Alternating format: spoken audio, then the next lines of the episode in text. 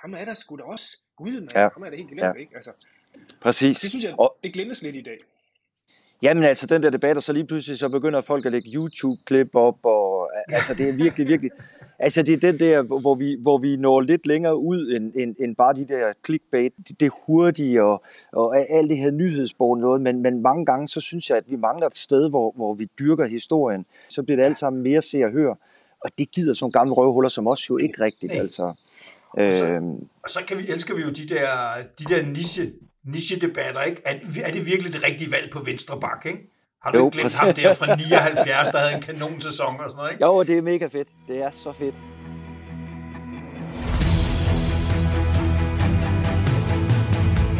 Velkommen til. Stemmen, du lige hørte os kalde nogle gamle røvhuller her i introen, det var ingen ringer end Danmarks absolut bedste fodboldkommentator, Niels Christian Frederiksen, eller NC. Og NC, han er vores gæst i dag. Uh, vi har meget mere med, og om NC lidt senere. Var det tre uger siden, der lavede vi vores All-Star-hold. Lykkedes os at, at komme igennem uden uh, egentlig fysiske øh, slagsmål. Også fordi vi er på tre forskellige lokationer. Ellers så var den nok gået til nævekamp. Uh, men, uh, men vi er jo ikke dem, der kan lave det rigtige All-Star-hold. Det er der kun én mand, der kan. Og vi var jo så heldige, eller vi var ikke heldige, vi var dygtige, Brian. Det var dig, der var i stand til at sætte det op. Vi har optog i sidste uge et interview med, med Niels Christian Frederiksen. Øh, jeg synes, det var et fedt interview. Hvad siger I? Super godt. Der er dejligt at få noget kompetence ind i rummet, jo. Det har vi jo mange. ja, det var fandme... ja, det var viden og overblik lige pludselig. Det var helt rystende. Ja, netop. Ja, Øh, og så bare en sympatisk fyr, fyr, som gad at tage sig tid til at tale med os i øh, ja, flere timer. Øh, og derfor har vi også kortet det op, så vi, øh, når vi er færdige her, så sender vi ind i NC og snakker om hans All-Star-hold. Og så, øh, så kort efter, så udsender vi øh, den anden del af det, af det her, hvor, som er det egentlige interview om kommentatorrollen. Thomas, var du, øh, var du starstruck? Nej, men der var der helt klart øh, en rigtig masse gode øh, anekdoter at få at vide, og det kan vi også godt sige imellem os, øh, og undskyld til lytterne, men der er også en masse anekdoter off the record, øh, dem må vi holde for os selv, men øh, også rigtig ja. mange, der, der er kommet med, og rigtig øh, sjovt at snakke med, med Niels Christian Frederiksen. Øh, han, vi tror, vi ved noget, og så ved han bare lige lidt mere, og er jo også øh, in the heart, øh, Serie A, øh, aficionada, øh, hvis han selv kunne vælge. Øh, så var det nok gerne de, øh, de klubber, der han sad og kommenterede, hvis ellers der var nogen i Støvleland, der vågnede op og fik nogle gode rammer omkring en, en fodboldkamp. Det lader han jo heller ikke skjult på, så, øh, så jo, det var helt vildt spændende, og ikke mindst også at høre omkring det daglige virke som kommentator, hvad det egentlig er for noget. Der er nok mange af os, der sidder og ser en kamp og tror, at de bare lige har sat sig ind, og så fyrer de noget af til de der til de der 2 gange 45 minutter og så lidt pause også. Det er, det er meget forberedelse og rigtig meget, der skal gå op i en højere enhed der. Du selv prøver Ulrik, hvor meget man kan komme ud for under sådan nogle hektiske timer der. Jeg var rigtig glad for, at han gad at tage sig tid. Og, altså, der, findes, der findes gode job, og så findes der også nogle rigtig gode jobs, ikke? som at rejse, rejse jorden rundt med Michael Laudrup og kommentere fodbold. Det kunne jeg godt, øh, det kunne jeg godt overtales til lige at gøre et halvt år. Ikke? Men skal vi ikke bare lægge den over til det, og så tager vi, øh, så tager vi hele snakken med NC, og så øh, vender vi tilbage ugen efter øh, med, med en opsamling.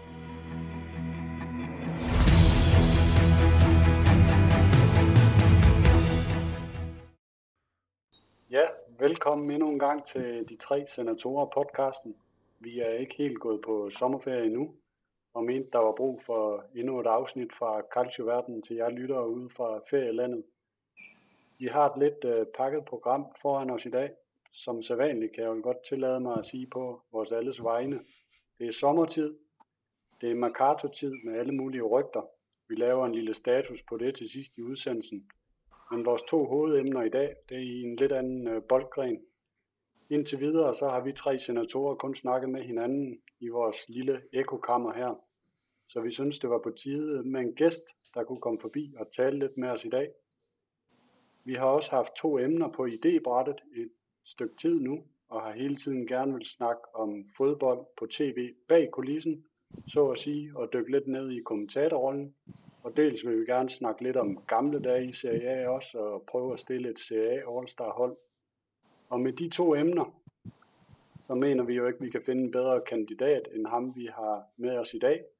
så det er en stor fornøjelse at byde velkommen til vores gæst, fodboldkommentator på Viaplay, NC Frederiksen, til vores program her i dag. Jeg kan godt tillade mig, NC, at kalde dig en senator inden for fodbold, og også lidt italiensk fodbold. Men hvis der nu mod forventning skulle være nogle lyttere eller seere derude, der ikke ser topfodbold på tv, og ikke har styr på, hvem du er, kan du så ikke starte med at give en introduktion af dig selv? Jo, og det skal jeg gøre kort. Øh, jeg er fodboldkommentator, som du siger, på, på Viaplay. Jeg har kommenteret fodbold i 16-17 år efterhånden. Øh, øh, lige nu der laver jeg de fleste kampe for, for TV3 Plus på, på, Via, eller på for Champions League. Og, øh, og så laver jeg også øh, Premier League, og så laver jeg nogle øh, ja, få kampe fra, fra Superligaen. Men det er sådan set det, jeg, det, jeg laver. Øh, og sådan helt kort... Øh, omkring mit forhold til italiensk fodbold. Det har altid været det, jeg sådan har fulgt mest med i. Det gør jeg ikke mere, vil jeg skynde mig at sige, men, men traditionelt og siden 80'erne, der har det været min passion italiensk fodbold. Jeg, jeg, jeg er sådan øh, stukket med en nål med, med latinsk fodbold, det vil sige italiensk, spansk og, og, og sydamerikansk fodbold. Det har, det, det har altid haft en meget, meget stor interesse for mig. Har du egentlig nået at kommentere italiensk fodbold, udover selvfølgelig Champions League-kampene? Ja, det, det, det har jeg gjort øh, tidligere, hvor jeg var øh, kommenteret øh, for et andet selskab, skal jeg sige. Øh, ja. Der kommenterede jeg i fire et halvt år fra, fra CA, så ja, jeg har synes, lavet... Jeg godt, jeg kan huske det. Jeg synes godt, jeg kan huske, at der ja. engang var jo, noget ja, det er rigtigt. tung der, kvalitet på kommenteringen der. ja, tak for det. Øh, ja, jo, så jeg har, jeg har faktisk kommenteret... Jeg har kommenteret CA heldigvis. Øh, nu, koncentrerer jeg mig mest om CA, vil jeg skynde mig at sige... Øh, om efteråret, fordi der har vi jo italienske hold med i, øh, i gruppespillet. Desværre så når de ikke så langt, når, når Champions League rigtig starter. Det, det kan vi også lave et tema om på et tidspunkt, hvad årsagerne er til det. Øh, det tænker jeg, det har jeg allerede en, en, en mening om. Det er i hvert fald ærgerligt, men, men, men jeg ser meget italiensk fodbold, især i efteråret. Uh, vi har jo forsøgt at lave en Superliga over fra Juventus-siden af, ikke? så vi kunne komme med, så vi altid var med i slutspillet. Ikke? ja, ja. Det var jo blevet set som et, uh, som et benspænd og, og en Ja, ja, ja. Jo. Jo, jo, ja. men, øh, men må ikke, øh, altså, må ikke øh, de på et eller andet tidspunkt øh, finder ud af dernede, at, at, at det ikke nok bare at have fire stjerner på brystet, man er også nødt til at gøre nogle investeringer i infrastruktur, specielt i, øh, i stadionet, en slags tænk lidt alternativt og, og læne sig op af, af, af noget af det, der foregår de andre steder. Så tænker jeg, at Italien har så store traditioner, at, at det nok skal gå.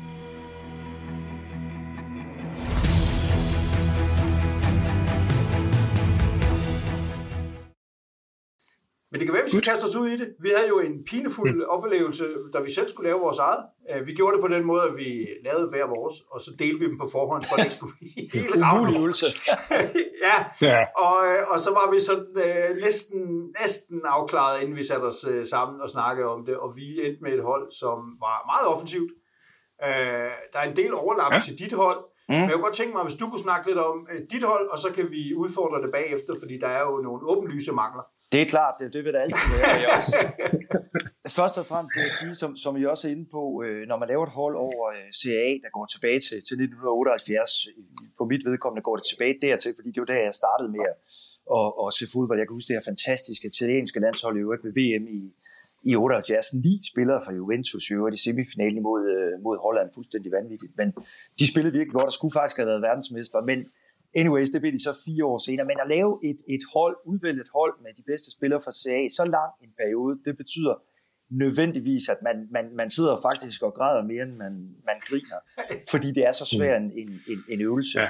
Jeg vil egentlig ja. gerne have haft Enzo Bearzot som, som træner, men, men han har jo ikke rigtig været i, i, i CA, fordi jeg gerne vil hylde de der traditionelle italienske mm. begreber for, hvordan man, man har et hold med, med, med fire forsvarer, en, en, øh, en, en højre angriber, der hænger lidt, og en elver som støtteangriber og den slags ting. Men, men jeg er altså ind med, med, med en mellemting imellem et, øh, et 4 3, 2, 1, 4, 3, 1, 2, alt afhængig af, hvordan øh, Diego Maradona han vælger vil, vil, vil placere sig.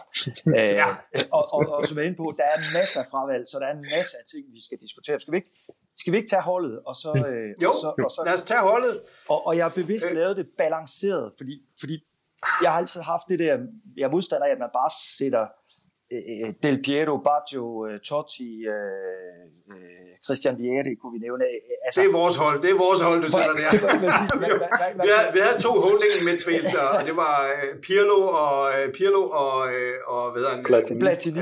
Platini, ja. Og, hvilket er helt absurd at, at, at gøre det. Ja. Men, det, men det er jo det, man ender med, når man, når man, er, når man, når man er glad for, for, for de offensive spillere, som altid er dem, der markerer sig mest. Men det er også imod de italienske traditioner, uden at vi skal blive, hvad skal man sige, øh, træde for mange klichéer om defensiv italiensk fodbold og sådan noget. Det var fis. Øh, øh, altså, der står ikke noget om i, i fodboldloven, hvordan man skal hvordan man skal stille sit hold. Det gælder bare om at vinde og, og, og, og punktum, og det har de været skide gode til Italien. Men mit hold, tilbage til det. Ja. Øh, jeg ved ikke, om det er på skærmen, men, øh, men der kan jo ikke være tvivl om, at, kommer det. Ja, at det er Gianluigi Buffon, der skal stå mål. Klart, klart bedste øh, målmand i, i hele perioden, og langt, langt, langt bedre end Dino Sof øh, som har et flot navn, øh, og som også øh, ja, havde nogle gode redninger og sådan noget, men han er slet, slet ikke den samme, øh, på den samme hylde som, øh, som Buffon. De fire i forsvaret, det er så, øh, der er taget højre øh, Javier Zanetti. Øh, vi kan tage diskussion bagefter omkring, øh, hvem der var alternativer. Øh, mm. Så har jeg Nesta, øh, Franco Baresi, øh, ja, Franco Baresi og øh, Paolo Maldini, så der er lidt, øh, det er Milano, simpelthen øh, byen, der er repræsenteret i forsvaret. Defensiv midtbanemand, der har Frank Rijkaard, ja, som var fantastisk øh, for, for, for AC Milan, virkelig, øh, ja, han kunne alt, øh, han kunne spille alt, øh, forsvar, øh, midtbane, øh, da han spillede med Jan Mølby, Jan Mølby var, som vi øvrigt har fødselsdag i dag, tillykke Jan, ja. fylder 59, han, han var en værelseskammerat med, med Jan Mølby i, øh, i, øh, i Ajax, sagde han har aldrig set, ja. så, han har aldrig set så atletisk en spiller, øh, fuldstændig fantastisk øh, fysisk kapacitet modsætninger mødes? Det må man sige. Ja, Jan, Jan, han lytter ikke. Jan, han lytter ikke. Jan, Jan var også i rigtig god form gang, kan, kan jeg sige, inden han kom okay, til, det inden han kom til Liverpool. Nå, Rijkaard på, på, på, den, på den lave midtbane, og så har vi uh, to otter, Lothar Mateus og Zinedine Zidane. En tier, det er øh, Michel Platini, og så vælger jeg at sige to angriber, Marco van Basten og øh, Diego Maradona. Øh, jeg kan lige sige, inden, vi, inden I begynder at skyde mig ned, at jeg har sagt, bevidst sagt, øh, valgt rigtig mange Ballon d'Or vinder af Cannavaro, Paolo Rossi, Ruth Gullit, Baggio, George Weah, Ronaldo, Nedved, Shevchenko. Det siger noget om, det siger noget om, hvor, hvor, hvor pinefuld den her øvelse har været. Øh, ja. Og derudover, så vil jeg også lige nævne Batistuta, Pirlo og Del, øh, Del Piero, Totti, Cafu, og Lilian Thuram. Øh, og jeg har sikkert glemt 100 andre. Ja. Øh, det siger noget om, altså jeg tror, hvis alle ligaer i hele verden, så tror jeg, det her det er det stærkeste hold, man kan stille. Øh, eller du kan lave det stærkeste hold for Serie A. Øh, ja. Guldalderen der i 80'erne og 90'erne øh, overgås.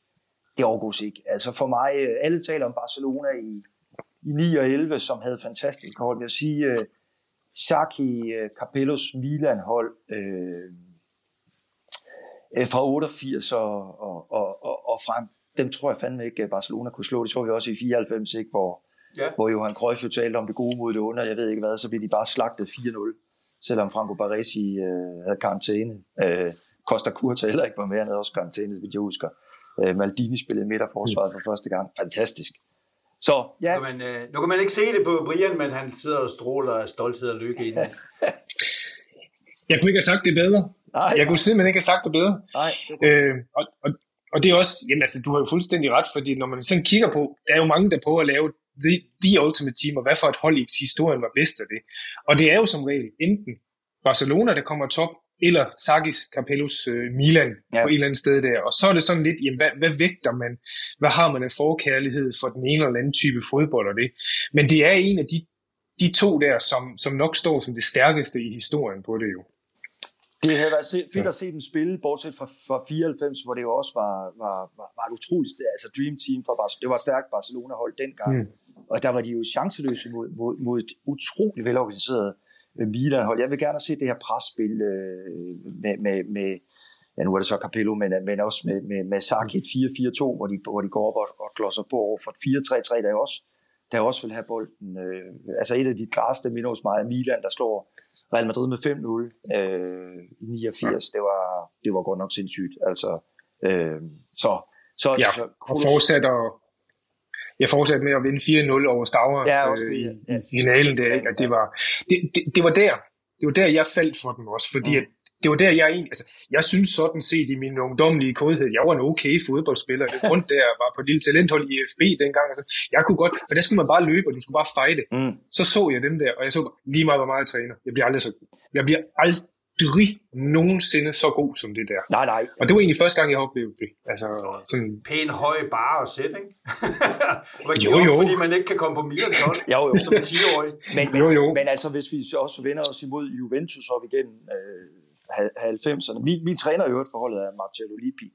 Øh, oh, dejligt. Jamen altså, øh, mm. du, du har et hold, som, som op igennem 90'erne til, til 2003 ikke er i fire Champions League-finaler. Jeg ved godt, at de vinder så kun en af dem, men, men, øh, og det er ovenkøbet på straffe, men det er sådan også lidt den der forbandelse, der hviler over Juventus, synes jeg, fordi, fordi de faktisk øh, burde have blevet til mere. De burde måske også have taget den i 99, hvor de, hvor de falder i søvn mod United, Manchester United i semifinalen. Så, så, så det var jo det store hold, i, i hvert fald i, fra midt-90'erne og, og, og, og, og fem år frem, øh, Ju, Ju, Juventus. Det, det, det siger også noget om, hvor, hvor meget de dominerede de her italienske hold. Ja, det var, det var, det var virkelig dagene. Men jeg tror, der er jo ingen af os, der nogensinde bliver øh, uenige om uh, Buffon målet. Vi snakker også så en lille smule, men altså, der, er ikke, der er ikke nogen sammenligning overhovedet i forhold til, til den her. Brian?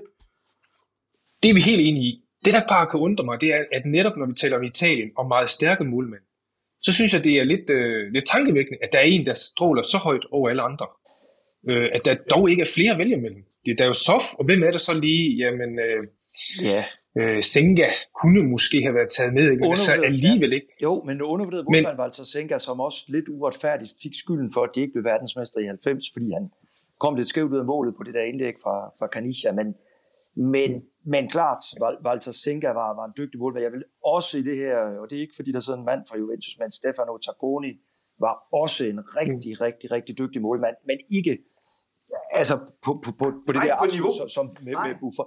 Men jeg vil også sige, Buffon er den bedste øh, keeper, jeg har set, altså den gode Buffon, ikke, ikke, ikke, den, ikke den gamle, som også var, øh, var en god målmand, men, men den unge Buffon, mm. altså nu taler jeg om, om øh, VM i 6, øh, for eksempel, hvor han var ja, outstanding øh, øh, performer, altså havde, for mig den bedste målmand i verdenshistorien, så, så hvad hedder det, jeg synes, det er helt naturligt. Gør, jeg synes, det er helt naturligt. så er det, der er syv kampe i alt, ikke? og de holder, han holder fem clean sheets, og så er der et selvmål, og så er der Zidane, der ikke kan lade være med at score i finalen. Ikke? Jo, ellers, på straffe. Ah, selvfølgelig også lidt, lidt gode folk foran sig. Ikke? Det må man sige. Det må man sige. Men, men der, der vil jeg sige, jeg har jo ikke så mange uh, voldsomme anker over for dit uh, hold, uh, NC og så videre. Men jeg har en ting, som jeg tænkte, hvis, hvis der er nogen, der kan hjælpe mig med den her, og måske presse ham ind, så kunne det være NC. Mm. Ja, altså, ja, ja. Jo. Du har set ham i 78, du har set ham i 82. Ja, ja. Øh, det er elegant uden lige. Øh, et, øh, et, et, et fodboldikon, og jeg ville argumentere faktisk en bedre fodboldspiller end Baresi, men nok ikke på et lige så flamboyant og godt hold. What? Nej, øh, nej men jeg, jeg, jeg er fuldstændig enig, og, og, og jeg havde også den, jeg kan ikke have dem begge to på vil jeg sige, fordi Nej. de spiller, de var, de, det der italienernes forsvar nummer 6 og nummer 5. Femmerne er røvhullet, og, og, og sekserne er den, der har lidt flere. Øh, og det var Baresi jo også, selvom han var en hård, hård spiller, ligesom Passarella, der jo var i, i Fiorentina, for Argentinas øh, anfører i gamle dage. Men Chirea var virkelig, virkelig en stærk spiller, og var jo også øh, et omdrejningspunkt, både ved VM i 78, men også da de blev verdensmester i, i 82. Øh, hvor jeg husker, at Baresi er med som hans reserve, ikke? Jo, øh, var han med dengang? Mm. Var han ikke for ung? Ja, jeg tror, han er med som reserve ja. og spiller stort set ja. ikke. Ja, han spiller ikke i hvert fald. Meget, meget. Ja. Øh, meget ung Baresi var med, ja. Det var han. Det var ikke Giuseppe, var det ikke broren, der var med, men uh, anyways, uh, ja. klart, det var Cirella, der var den store spiller, men der, der havde man jo også et Juventus forsvar med Gentile og Caprini på, på, mm-hmm. på de to uh, på de to bakker, og så Kolovati i, i den, markerne i midterforsvaret, ikke? Så, mm så det var sådan Juventus og Sofi målet. Det var et Juventus forsvar, man stillede med, hvad man har gjort, ja, man har gjort mange gange i Italien jo. Så, så, ja. så man kunne godt argumentere for Girea, men jeg går med Baresi. Jeg synes alligevel, han var, han var lige et nøk bedre. Ja. Altså, det var, det var jo min, øh, min kærlighed til Juventus startede jo der i 82, ikke? Ja, Hvor, med den her blok af Juve, som jo i virkeligheden var kernen hele vejen op igennem fra, fra Soft til, til Paolo Rossi. Sergio Brio, der var, der var fem, han var så bare ikke god nok. Han var ikke raffineret nok til at spille på landsholdet, men han var vigtig Nej, for nej. Juve. Men der var jo et, et, et kerne, af- ja, Capellini Ja, selvfølgelig. fa- fantastisk, øh, Capellini. øh, T- Tassotti, øh, altså det var, det var pænt, øh, pænt pakke med nogle øh, gode folk. Og så gjorde Juventus lige det, de lige købte et par gode spillere året efter i, øh, i øh, en vis øh, franskmand og, og en, øh, og en polak, og så, så var jeg solgt. De, havde- de, havde, de, de havde jo Liam Brady, som også var, var, var fantastisk. Og det siger jo lidt om Platinis niveau. Altså hvis man er i tvivl om, hvor god Platini var, så kan man bare sige, at han slog den bedste, måske den bedste spiller, der har været i Arsenal, sammen med Thierry og Dennis Bergkamp. Ham slog han altså af holdet, øh, øh, eller de købte ham i stedet for ham. Ja. Øh, og han blev en stor spiller i Inter, Liam Brady, så, så ja, Og så må man sige, at, øh, at øh, en af verdens bedste fodboldspillere og Danmarks suveræn bedste fodboldspiller kunne ikke rigtig vippe ham med pinden selv i de sidste dage, vel? overhovedet Så, ikke. øh, så, så, så var man nødt til at, at, at, at tage den næstbedste klub, Barcelona, og gøre det vanvittigt godt derovre. Brian? Jamen, bare lige for at vende tilbage til Sirea. Mm. Jeg, jeg er enig med dig, Jens. Jeg, jeg synes også, at, at Beresi lige har et niveau over, men det er også fordi, jeg synes, at, at Milan spillede en mere svær øh, defensiv, altså hvor de presser holdet op, og hvor, hvor der skal være meget med overvågning med, med offensivt øh, offside, plus løven op, og den der flagrende hånd hele tiden der. Men vi kan vel også godt sige, at Sirea er på niveau, lige på niveau, med, med både Beresi og Beckenbauer, med forskellige nuancer og forskellige taktik på den. Ikke? Ja, Man kan sige, at Chirea mangler måske noget offensivt, hvor det havde Beresi lidt, og det havde Beckenbauer lidt, men, ja, jeg ved ikke. men han var fandme god. Han var, han var fantastisk, altså jeg ved ikke. Nu, jeg har ikke set Beckenbauer ret meget. Det jeg har set på, på, på, på YouTube, der, der, der er det mit indtryk, at han nok var en klasse for sig selv, men, men man kan da sagtens nævne Baresi og også Chirea i, i, i, på niveau med dem, og det er igen, tænker jeg, at, at fravælge en mand som Gaetano Chirea, det er, jo, det er jo en forbrydelse imod den her idé med at lave sådan et hold, ikke? Altså, det, det går jo ikke. Thomas, øh, du har set lyset, og vil nu gerne tilslutte dig Shireas, den store ros til ham. Eller, eller hvad var det, du ville sige? Nej, jeg må jo sige til NC, at jeg er jo den yngste senator, så Chirea og Cabrini og sådan nogle, da vi så snakkede om dem, der er jeg jo sådan lidt, lidt for ung måske. Jeg kom jo først på der i, øh, i 88-89 med CA. Ja, Men jeg sidder jo bare og fryder mig over at se din bagkæde, den hedder Zanetti og Baresi, øh, Nesta og Maldini, fordi den er jo en til en med den bagkæde, jeg sad og fortalte de to andre. Ah, det er dejligt. den, vi skulle spille Dejligt. Op med. Men øh, dejligt. jeg sidder jo og, jeg prøver jo at argumentere for, at Baresi, han, han var selvfølgelig den spillende, og så øh, i det italienske hold, der skal også være noget elegance og noget øh, smukhed og skønhed over det, og så synes jeg jo Nesta og hans veltiming i hans glidende taklinger, det kunne godt være, at han ikke var så god på bolden, men jeg synes bare, øh, han var fantastisk. Kan du ikke også lige prøve at forklare, hvorfor det er, du har, du har valgt ham? Jamen, jeg synes jo faktisk, at du har sagt det øh, helt præcist, hvad det er med, med, med ham. Altså, jeg synes jo, han er øh, datidens øh, Virgil van Dijk har næsten øh, sagt det bare bedre. altså, det siger jo også noget om, hvor, hvor, hvor sindssygt god han var. Øh, lidt skrøbelig. Han, var jo ikke, han spillede jo ikke rigtig nogen rolle, da de vandt VM i 6, desværre, øh, i Italien. Men for mig bare en bedre spiller end, end Fabio Cannavaro, øh, hvilket jo er, er, er fuldstændig vanvittigt at, at, at sidde og sige sådan noget. Han vandt jo trods alt Ballon d'Or, var anføren på det hold, der, der vandt VM i, i, i, i 6 Cannavaro. Så, så, så jeg, jeg synes bare netop den der elegance, elegance som Nestor repræsenterede, atlet, den der atletiske øh, stil, han var bare umulig at komme af med. Altså jeg tror, Øh, hvis man taler mange øh, angriber, der har spillet i serie, så tror jeg faktisk, at han har været noget af det værste. Ham og Jab Stam nok at, at, at, at spille over, for det kunne jeg forestille mig. Der var faktisk kun en, der kunne tørre næste, og det er UEFA Cup-finalen i 1998 Ja. mellem Inter og Ja. Lazio. Der var lige en Ja, der brasilianer, lige der, ham. der hyggede sig lidt med ham. Der, der, var, der var lige ham, ja. Øh, og, og, og, og ham kan vi også godt tage Ronaldo der, som... Der, der, altså, hvis jeg kan huske helt forkert, var han fire sæsoner ind, og var selvfølgelig pladet meget, meget, af skader, men det var måske øh, der samtidig med, med den ene sæson, han var i Barcelona, hvor man så den bedste, bedste Ronaldo. Øh, øh, og han burde jo også være på det hold her, øh, alene på baggrund af det, han præsterede vel nok den mest komplette nier, der har, har været i hvert fald i min bog, men Van Basten er bare ikke til at... Øh, han er svær at konkurrere med, synes jeg. Øh, han var selvfølgelig også skrøbelig og, og spillede alt for kort også, mm. men, men han vandt alligevel Ballon d'Or tre gange øh, og var helt afgørende for Milan. Men der er jo mange andre Ballon d'Or vinder, du har valgt fra. Ja, og det har, det har ja. været, jeg har stadigvæk ondt i maven, når jeg sidder og kigger ned på. Det forfærdeligt. vi havde, altså, vi havde, et, uh, vi havde et, uh, noget, der næsten gik helt til en nævekamp omkring uh, Van Basten versus Batistuta. Ja. Uh, ja. Jeg prøvede at få Batistuta ind, men det gik ligesom med Schreier. De to andre fra Milano, de rottede sig sammen. Mm. Uh, jeg synes jo, at uh, Ja, altså Van Basten, ja, det var, det var vanvittigt højt niveau, men det var ikke så lang tid, og det Nej. var for et hold, der fungerede exceptionelt godt. Mm. Altså det var sammensat perfekt, og det var trænet og coachet helt perfekt. Og Batistuta var sådan lidt one-man army nede i Firenze, og øh, selvfølgelig det ene sæson i Rom, men han skulle gøre det selv, og det gjorde han så.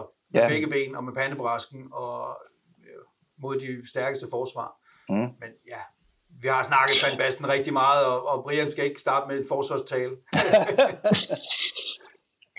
Nej, men det du siger er jo helt rigtigt, Ulrik, og, og øh, han var jo han var jo exceptionel. Men det, der alligevel tæller for mig for Van Basten, det var, at han kunne score mod alle, hvor som helst, når som helst, og på alle mulige måder. Altså, hans tekniske formåen, hans kapacitet i at score mål, har jeg ikke set lignende i nogen angriber nu.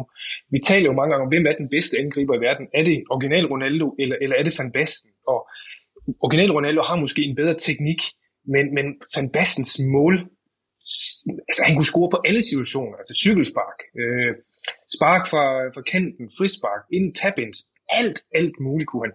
Og det kunne han under hård, hård fysisk påvirkning også på det. Og der synes jeg alligevel, at han vinder. Nu siger du, at han spiller på et godt hold. Det er rigtigt. Men han blev sagt også hårdt dækket op konstant på det. Og det kunne han flytte sig fra, og det kunne han score på. Også mod de store. Den eneste ting, der er bare lidt træls, det var han stoppede som 28 år. ja, men... Man skal være god for at nappe den her plads. Ja, men det skal, ja. det, det, det skal man jo. Altså, når, når man ser på dem, der er fravalgt, så skal Shevchenko kunne vi nævne. Vi kunne nævne øh, hmm. Roberto Baggio kunne jo egentlig også øh, hmm. Måske ikke spille lige, men i hvert fald spille, spille over. Og det er jo nogle af dem, der er fravalgt. Men, men jeg lyttede jo til, til de argumenter, fordi altså med Van Basten, det, han spillede jo konsekvent over for, for lavt øh, stående øh, forsvar, altså i den positive mm. betydning over for verdens bedste forsvarsspillere. De var i serie dengang, og de, det, det var en lav, lav bagkæde, ikke også? Øh, hvor Batistuta måske fordel af, at, at Fiorentina, øh, også til dels Roma, kunne spille lidt mere på, på kontra, hvor de kunne spille ham afsted. Jeg kan huske det mål, han lavede mod Arsenal på Wembley for eksempel, hvor, hvor, hvor de kører på en kontra, hvor, hvor hammer den op i hjørnet fra en umulig vinkel man kunne sagtens argumentere for Gabriel Batistuta. Jeg tænker også, at han kunne have blevet en kanonangriber for AC Milan, øh, hvis det var det. Øh, altså, men igen, det er, hvilket, hvem af sine børn kan man bedst lide næsten? Altså, det, er, ja. det er jo det, vi taler om. Øh, så, men jeg går med Van Basten på grund af hans, det, at han bliver Europas bedste fodboldspiller, og at han var den bedste spiller for Milan i deres bedste periode. Så det er det, der gør det. Ja. Lige præcis. Thomas, havde du en markering? Jamen, det var lige, hvis vi hopper tilbage der til, til bagkæden, der endte vi jo med Cabrini på venstre bak, og, og jeg havde så Maldini på, men for mig var der ikke rigtig andre i spil på den der venstre bak, udover, udover dem, men uh, hvis vi hopper over til min lille højre bak med lidt blåsort, der Zanetti, havde du, uh, havde du andre i spil der indse, fordi uh, jeg synes jo selv, selvom, selvom jeg er sort-blå, jeg synes jo, der er en spiller, der faktisk teknisk og så videre er bedre og sjovere at se på end Zanetti, og det er jo Cafu, der var mm. i både Roma og, og Milan. Mm. Men, men Zanetti er jo så med for mig, øh, mest fordi han er sortblå, men jo også fordi han, han holder over så lang tid og bare havde et bundniveau, der var, øh, der var så højt, som det var, og stort set aldrig skade, undtagen den der Achillescene, der så ender med at gå til sidst, og, og man godt lige pludselig kunne se, at han var de der 8-39, eller hvad han endte med at være, da han stoppede. Men, øh, men Cafu øh, i hans peak, og måske også en spiller som Maicon i hans peak der i slutnullerne, var jo bedre spillere end Zanetti på en højre bak, for mig at se. Ja, og det, det har du ret i. Altså, hvis, du, hvis du ser øh, Maikons topniveau, øh, så tror jeg i hvert fald den sæson, hvor de vinder øh, der, hvor de vinder Champions League, hvor han også faktisk har højre bakken for Brasilien, der er det jo Daniel Alves, der er reserve til det VM i Sydafrika. Øh, Ja, han havde højere niveau end øh, Zanetti, og det havde Cafu også i perioder. Der er slet ingen tvivl om, Cafu også i øvrigt den eneste, eller ikke den eneste, man har været tre VM-finaler i træk. Det er, det er også, det er også ved at tage med, selvom det selvfølgelig ikke... Men han er ikke god nok til os. nej, altså hans nej, men altså, jeg synes jo bare, det der, du, du siger det jo også så fint, Thomas, med, med Zanetti, ikke? han kører på diesel, og i så mange sæsoner, sindssygt mange sæsoner, har han bare øh, været blandt øh, de allerbedste på, på sin position. Og det synes jeg også er anerkendelsesværdigt. Du ved, hvad du får med, med Javier Zanetti. Man kan også nævne en Lilian Thuram, fordi han var jo også øh, tæt på at tage med. Han var også bedre på, på, på, på topniveauet, tror jeg. Men, men altså, jeg, jeg synes simpelthen, at, at Javier Zanetti øh, fortjener den plads. Øh, han repræsenterer altså noget, der, der lugter lidt mere CA, end, end, end Cafu gør. Øh, jeg, jeg bemærker mig i øvrigt, at de også havde Maldini på højre bak. Det kunne han jo også spille, og så kunne Cabrini komme med på venstre, hvis det var. Øh, Maldini var jo oprindeligt højre bak, øh, øh, og, og blev så flyttet over, da han, da han debuterede for, for, for, for Milan, ikke øh, blev omskolet, kan man mm. sige. Men øh, nej, jeg går med Zanetti. Ja. Øh, men det er selvfølgelig noget, der er til, det er meget til debat. Det, det er jeg med på. Ja, ja der er mange folk og der. Men, øh, men vi var vel egentlig ret enige om den. Altså, den, den var ja, vel ikke rigtig var vi enige, men det er jo også... Ja. For så ved vi så, at Thomas han bliver så ked af det, ikke? ja, det, det skal vi også have med. Der skal være orden i huset. ja, ja. ja, ja. Så, øh, ja. så ej, det var... Men det er der jo så ikke, hvis vi... Det er der ikke, hvis vi lige rykker op på, på midtbanen lidt op for sådan der. Der var vi lidt uenige der, fordi at ja. Lothar Matthäus og øh, Rijkaard, ja. dem havde jeg jo på i starten. Ja. Det blev jeg jo så groft mobbet og, og nedstemt på den der, ikke? Fordi jeg synes jo også, der skulle være noget elegance holding position spillere der, ikke? Der gik vi så med, med hipstervalget, som jeg kalder det, i stedet for med Pirlo. Ja. Men, men jeg er jo helt enig i den der, du, øh, du siger med, øh, med Frank Rijkaard. Nu, nu sagde du, at, øh, at Van Basten måske var Milans bedste spiller i Milans bedste periode. Det, det, det tror jeg, du har meget ret i, men måske var en af de vigtigste spillere virkelig Frank Rijkaard. Ja. Ham der, der virkelig kunne binde forsvar og angreb sammen på meget kort plads og i meget kort tid. Ja. Det, der, var hans, der var han outstanding mm. i den der øh, periode der. Med hans elegance, hans løbevillighed, hans øh, atletisme, hans teknik, alt overblik, det hele. Han var en intelligent spiller, ikke? Fantastisk. Også hollandsk agent mm. på den øh, lidt ubehagelige måde nogle gange, men men hold kæft, hvor var han bare en fornøjelse at se, hvordan han kunne øh, både tage det hårde, beskidt arbejde, men også gøre det med stor overskud og elegance. Helt sikkert. Øh, fant- altså, jeg er slet ikke i tvivl om Frank, Frank Rijkaard. Altså, der, der, der har jeg ligesom øh, Arrigo Sacchi, der jo sagde, at første mand på holdkortet, det gamle Milan-hold, det var Frank Rijkaard. Øh, øh, det, at han kommer tilbage til, til Ajax og, og så vinder, vinder Champions League i 95, øh, det siger også alt om hans om, om, om, om hans niveau. Øh, fordi han var nemlig sådan lidt en spiller, der gik under radaren, synes jeg. Øh, jeg husker mig også ved EM i, 8, i 88, hvor han jo faktisk kom fra en karantæne, øh, og alligevel gå ind og dominere på det her hollandske mandskab. Det var, det var virkelig en stor spiller. Så, så ja, nu spiller han sekseren på det her hold. Det vil jo så sige, at han vil have nummer 4 eller sådan noget i, i den italienske terminologi, og, og det, er jo, det, er jo, det er jo mega fedt. En, en, en, en super, super defensiv midtbanemand.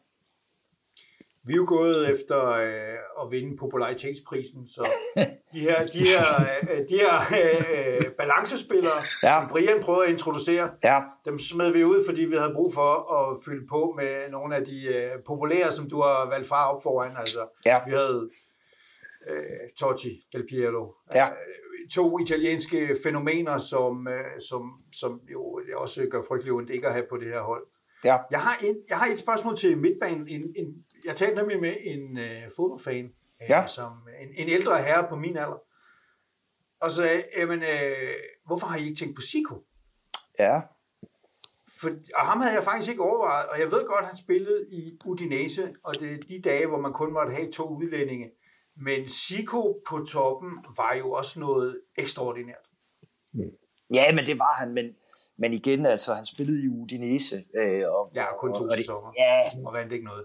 Så vil jeg sige, hvis vi endelig skulle tage en brasilianer fra det her 82 øh, så skulle det være Junior, som var øh, fremragende i øh, Torino, øh, hvor han var en dominerende figur på den defensive midtbane. Han var venstre bak for, for, for Brasilien, fordi de, de havde så mange gode midtbanespillere. Et eller andet sted skulle han jo spille, så, så det blev som venstre bak. Øh, men altså i Torino spiller han på den defensive midtbane. Han kunne godt have været mere som konkurrent til, til, til Rijkaard, men ikke rigtig seriøst vel, fordi Rijkaard vandt så meget. Øh, jamen Sigo på topniveau, øh, ja, han vil nok komme på det sydamerikanske All-Star-hold, måske. Øh, der, var også, måske. der var også konkurrence, ikke? Ja. Jo, han ville komme på mit All-Star Brasilien hold, men ikke på mit All-Star seriehold. Der er altså for mange gode... Øh, ja. Øh, ja, det er der. Det er jo mm. den eneste, øh, sammen med Mario Kempes, jeg har fået taget en selfie med alle de her spillere, jeg har mødt. Uh. Ja, jeg kunne simpelthen ikke lade være med at spørge. Mm. Jeg gør det aldrig. Men Sigo, det, det, det gjorde jeg sgu. Øh, ja. Altså Kempes, også der så i 78, ja, hvor kæmpe, ham, kæmpe, ham, kæmpe stor han var. Det kunne jeg heller ikke lade være med. Så, så, nej, ja. det kan jeg godt forstå. Det vi havde, da vi snakkede om det, så havde vi en øh, lang, eller nej, det var faktisk ikke så lang, vi snakkede om Zidane, fordi flere af os havde egentlig Zidane først, og så endte han med at ryge ud. Ja. Simpelthen fordi han var så meget bedre i Real Madrid. Men du ja. har holdt ham inde.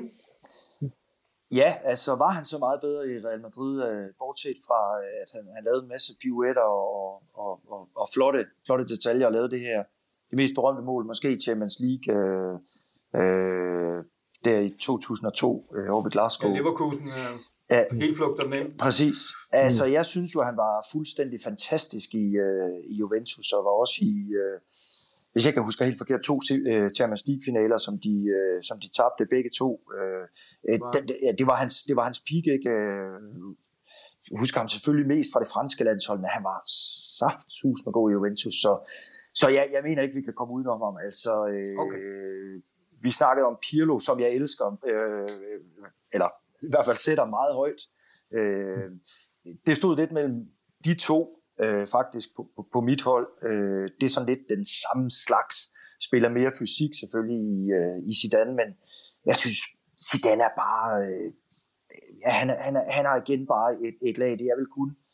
Nu kigger jeg lige hurtigt ned på det her hold. Er det vel kun øh, Platini og Maradona, der, der, der er lige så gode? Ja. Ja vi er med, vi er med, med Pirlo, også fordi han har spillet for alle tre vores, vores tre klubber. Ja, ja. Han, var, han, var, han var god i Milano, og han var rigtig god i uh, Juventus, og han var ikke så god hos uh, Inter. Det var en outstanding, ja, det outstanding spiller, Andrea Pirlo, og, og, og igen, det, det, det, det, det er et fravalg, der har gjort rigtig, rigtig ondt. Ja, det var en af dem, der gjorde, ja. gjorde nas. Altså, man, mm. kunne, de, man, man kunne selvfølgelig have designet holdet som Juventus, da, da, da de var rigtig gode der i 2015, hvor, hvor man kunne placere ham på den, på den, på den bageste midtbane, og så have to, Vidal og, og Pogba, de skulle ikke med på det her hold, men sådan nogle typer der omkring Matthäus, mm. den ene af dem, og så en, en anden en, der havde muskler. Så ville Pirlo jo være, være i sit S. Øh, der synes jeg virkelig, at han var god som, som den der lave playmaker. Ja. Mm. Så vil jeg sige, hans nabo der, og den, den har faktisk gjort lidt ondt på mig, fordi det er faktisk den eneste interspiller, og det er Lothar Matthäus, som jeg egentlig har overvejet på et givet tidspunkt at købe en, en trøje med, ikke en indertrøje, men det skulle så være det tyske landshold eller en Bayern, for jeg synes faktisk, i hans prime var han helt afstændig.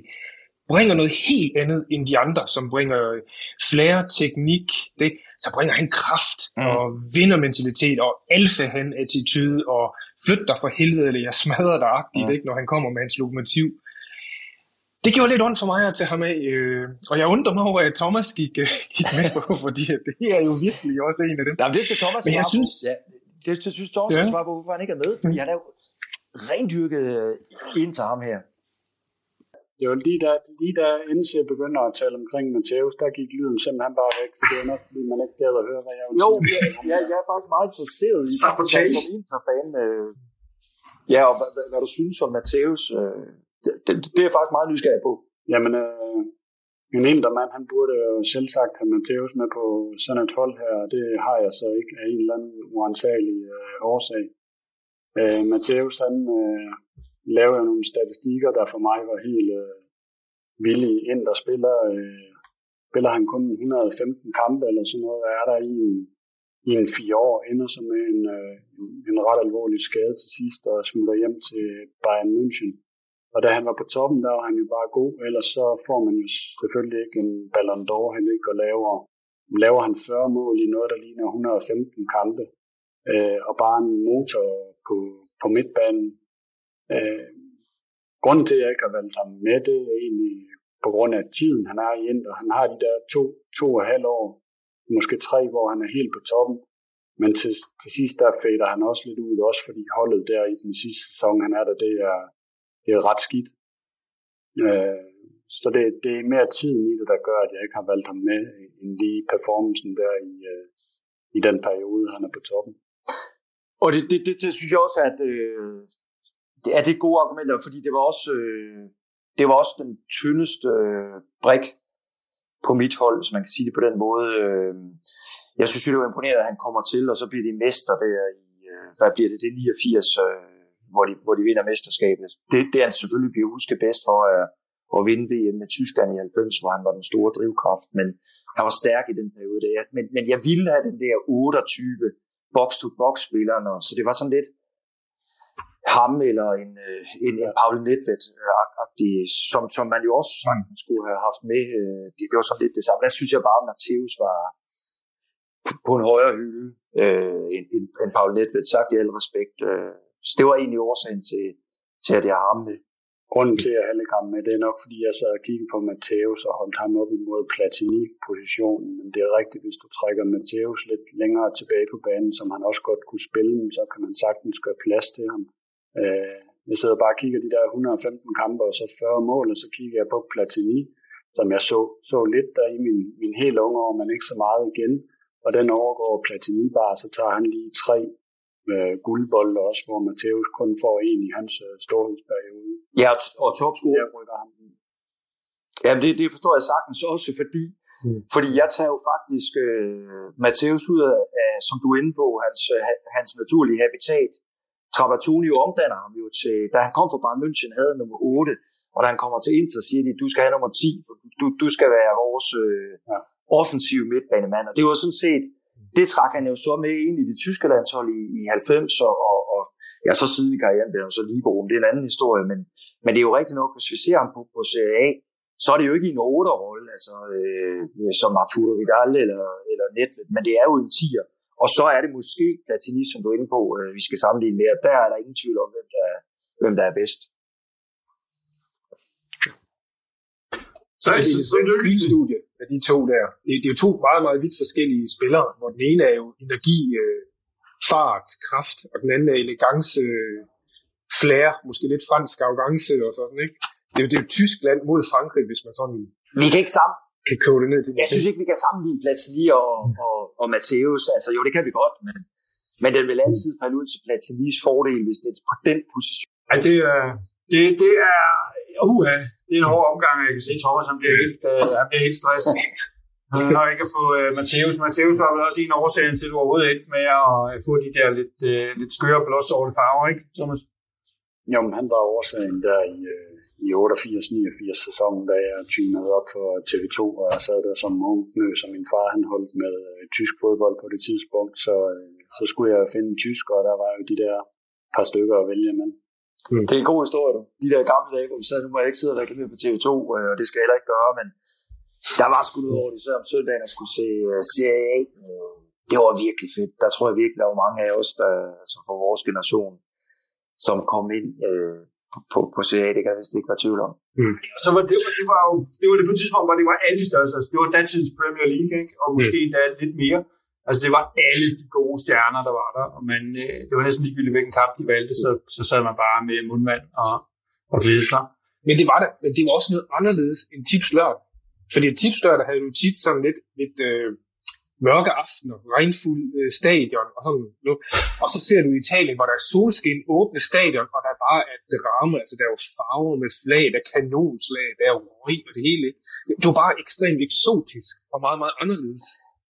Både frastødende og tiltrækkende på samme måde. jo, men altså, der var jo en tilskuerscene, som, som jeg, jeg, jeg havde ikke ret meget til års, fordi det engelske øh, huligan, som af baner, hvad ved jeg, mm som, som vi havde siddet og set op igennem 70'erne og, og, og 80'erne på, fra England. Og så kommer vi til Italien, hvor vi lige pludselig får øh, øh, altså, sang og, og organiseret, øh, organiseret ultras og den slags ting. Der. Altså, det, det var nogle gode scener, og så var hele opbygningen til VM i Italien, ikke, hvor de begynder at, at, at modernisere deres stadion og sådan noget. Det, det, var sgu en, det var en god tid at blive fanget ind i italiensk fodbold på, synes jeg. Der er en, som ingen af os nogensinde har, over, har overvejet ikke skulle være på, og det er jo Diego Maradona. Mm. Kan du øh, sige lidt om, det er jo selvindlysende, men vi har alle sammen hver vores grunde, men, øh, men var han også en af de første på dit holdkort? Ja, det, det, det var han selvfølgelig. Altså, han, han må ja. være med på alles, øh, altså for mig den bedste spiller i, i historien. Øh, det er der overhovedet ingen tvivl om, også bedre end, øh, også bedre end øh, Lionel Messi. Hans, hans, hans kulturelle betydning for Argentina og for Napoli, det, kan man, det, det tror jeg ikke er den rette til at sætte ord på faktisk, men, men, men man kan bare sige, at hvis man skal sammenligne det med noget, det, det, det, ved jeg, altså det er næsten som at sende øh, Messi til øh, uh, Palermo eller sådan noget, og så, så skal de blive med. Mm. Det er måske lavt nok, men så Messi til, til Torino, og så skal de blive italienske mestre uh, i, en, ja. i en periode, hvor hvor der var så mange gode hold i Italien, så det skriger til himlen. Mm. Altså, der var så mange kandidater til at vinde det italienske mesterskab. Det er den absolut sværeste liga overhovedet. Så ender det selvfølgelig med, at den første sæson, der vinder Verona mesterskabet, men så, øh, så har han også vendet sig til det, øh, Diego Maradona. Ja. Ja. Altså at slæve øh, Napoli til to mesterskaber plus øh, UEFA-koppen, det, det kalder på respekt, det må jeg sige. Øh, og alle, der har mødt ham, Michael Laudrup inklusive Elkær, mødt ham i, i den her periode, de siger også, det er den bedste spiller med afstand, de nogensinde har spillet imod, og, mm. og det, det må jeg også sige, det er, det er med afstand den bedste spiller, har set. Selvfølgelig skal Maradona være med. Og selvfølgelig også i en, uh, i, i en tid, hvor forsvarsspillerne gik noget hårdt til de der sådan, uh, små teknikere og, og, og spiller med flere. Ikke? De, der blev fandme taget med grovfilen på den. Præcis. Altså, øh, de der kampe, der var med i Europacup for mesterhold med Real Madrid og Napoli, hvor Hugo Sanchez spillede med benskinner både på, på lægen og på skinnebenet. Ikke? Altså, det siger jo noget om øh, Bruscolotti, der var, der, var, der var anført engang for, for Napoli, hvordan Giro Ferrara, der også var der, altså Alessandro Renica, der, der, der spillede øh, øh, Libroen, ikke? altså hvor hårdt man gik til den, og der var mange af de der grimme ja. spillere, så, så øh, altså, det, det siger noget om, at man, man kan brillere på dårlige baner, øh, med, med forskellige bolde fra weekend til weekend, og, og, og for så hårde forsvar, dygtige forsvar, atletiske forsvar. Det, det, det siger noget om, hvor dygtig Maradona var. Spil på sådan en øh, pløjemark, og så løb ned, bolden hopper, og så står man med Gentile nede, der venter på en, ikke? Jo. til, til så var, jeg var altså, jeg altså fingeret en skade og gået hjem, ikke? Der var den der time-out ja. til, til træneren. Altså, Michael Laudrup ja. fortæller, og jeg skal nok gøre det kort, han har en yndlingshistorie, Nej, at, at, da han første gang øh, skal møde øh, Maradona, øh, der er det Pasquale Bruno, som er højre bak. Øh, Gentile var sendt, øh, sendt videre dengang. Og han får så bare at vide, at han skal smadre, mig, øh, han skal smadre Maradona. Det er, hans, det er egentlig bare hans opgave. Og første gang, at der er duel, der kaster han sig ind, det Michael fortæller, at kaster sig ind i den her duel for virkelig at, at ramme ham. Og så øh, vipper han bolden ind imellem benene på Pasquale Bruno. Øh, og så Michael, han kigger på, øh, på Diego Maradona, der han slår ikke bundet sine støvler endnu. Øh, så, det siger så også, altså, hvilken spiller ikke, altså fuldstændig ja. sindssygt niveau.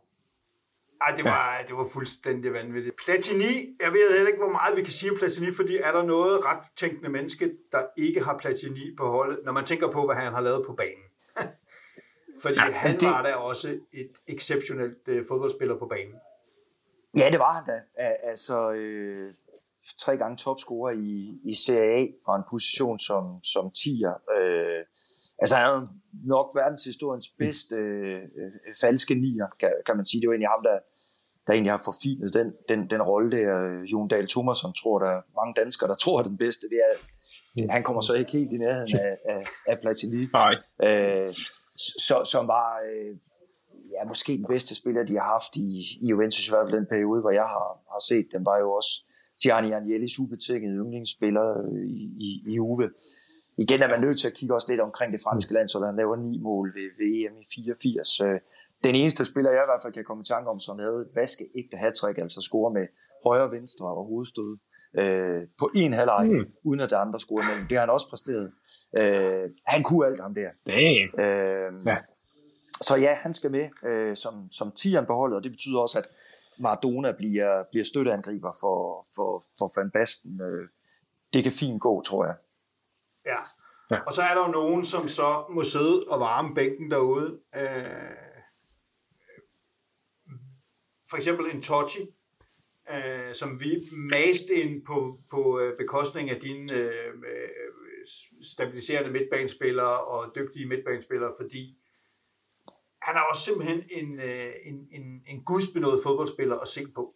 øh, og, og har haft meget lang levetid i, øh, i en klub. Og guderne ved, hvad han kunne gøre, hvis han havde spillet et bedre sted. Enig, absolut enig. Altså, og det, det synes jeg virkelig også er en gave til Totti, at han blev i Roma. Det kan jeg jo rigtig godt lide øh, klubspillere, selvom han utvivlsomt på hans topniveau havde muligheder for at komme til, øh, og det er svært at forestille sig, men der er større klubber end Roma. Øh, øh, øh det er jo også en spiller, som ligesom markerer sig ligesom Zanetti, og egentlig faktisk også burde have haft en æresplads på det her hold, i kraft af, at han var i Roma så længe og på så højt et niveau, og havde jo også et højt niveau for Italien, øh, hvor han desværre stoppede alt for tidligt. Så, så Totti kunne jeg sagtens, øh, nej, jeg kunne ikke sagtens finde plads til ham, det var netop mm. det, der var problemet. Yeah. Jeg ville rigtig gerne have haft ham med, men, ja. men, øh, men der var bare nogen, der var bedre fremme, øh, men han, han burde have haft et wildcard. Ja, og, der, og dem er der ja. så mange af, og vi kunne også, jeg kunne tale længere om Del Piero og så videre. Og også ham. Vi ved alle sammen det her, men, men der er, det, er, det er et rigtig, rigtig, rigtig solidt hold, og øh, ja, det er i hvert fald, øh, det, det er nu det officielle svar. Ikke? Ja. Vi kommer ja. med vores, og nu kommer øh, øh, serie, eller hvad er det, All-Star-holdenes øh, Francesco Totti lige og sætter tingene på plads. Jeg ved ikke, om vi sætter tingene på plads. Jeg, jeg i hvert fald, øh, jeg giver mit bud på det, øh, ja. ud, ud fra de her ting, jeg siger med, med at jeg vil have et, et italiensk øh, udtryk på holdet. Øh, det vil sige, at, at jeg også sætter, det, det skal være balanceret, det der foregår. Øh, og så øh, har jeg den der respekt for, at, at, at dem, jeg har fravalgt, for det har været nogle, det har været nogle tunge mus-samtaler, kan jeg godt afsløre. Øh, så, så godt man ikke er træner, det, det, det bliver så lige pisse opgave at stå for det her. Ja, øh, men det var, det var en sjov øvelse. Ja. Og styre bænken. øh, ja, det er jo øh, helt fantastisk. Vi havde jo også, øh, jeg tror det var øh, Brian, der endte med at døbe vores for øh, sådan uh, Italian Globetrotters, fordi vi var endt uh, helt, mm. uh, helt atypisk italiensk med, at vi skal bare pakke dem fire mand op foran, og så må Caprini og Zanetti løbe stærkt. Ja, ja. Øhm, og i den sammenhæng der, der, der fortryder jeg lidt, at vi ikke fik George Weah med. Ja, ja. Jeg ved godt, han var jo ikke en, han var jo ikke en kæmpe spiller, men han, han vandt dog Ballon d'Or, og så har han det der geniale mål, hvor han henter bolden ned fra et straffesparksfelt og dribler igennem og går op og scorer. Det står stadigvæk lidt ikonisk. Det havde passet så godt til vores hold. Ja, men ja. George Weah var da også en lækker spiller, altså fantastisk spiller, og, og, og ja, han var da en kæmpe spiller, altså med, med mm. bare det, han vinder Ballon d'Or, han var jo fantastisk også i Paris Saint-Germain, så, så ja, det var da også ja. en mand, som, som helt klart skal overvejes til det hold her. Der er, der er, det, det, er, det, er den, det er den største og tættest pakkede bænk, der eksisterer. Men, men det her, det var, det her, det var helt fantastisk. Super, øh, super tak for det, og, øh, og meget, meget begavet. Jeg er lidt ked af, at jeg ikke fik uh, Schreier ind, men trods alt fik vi snakket om det. Det kan være, vi, så... vi laver bare øvelsen en anden gang, så kan vi nok uh, finde plads til Juventus' All-Star kan vi sagtens få mm. på. Det laver jeg any day gerne jo selvfølgelig. Klart.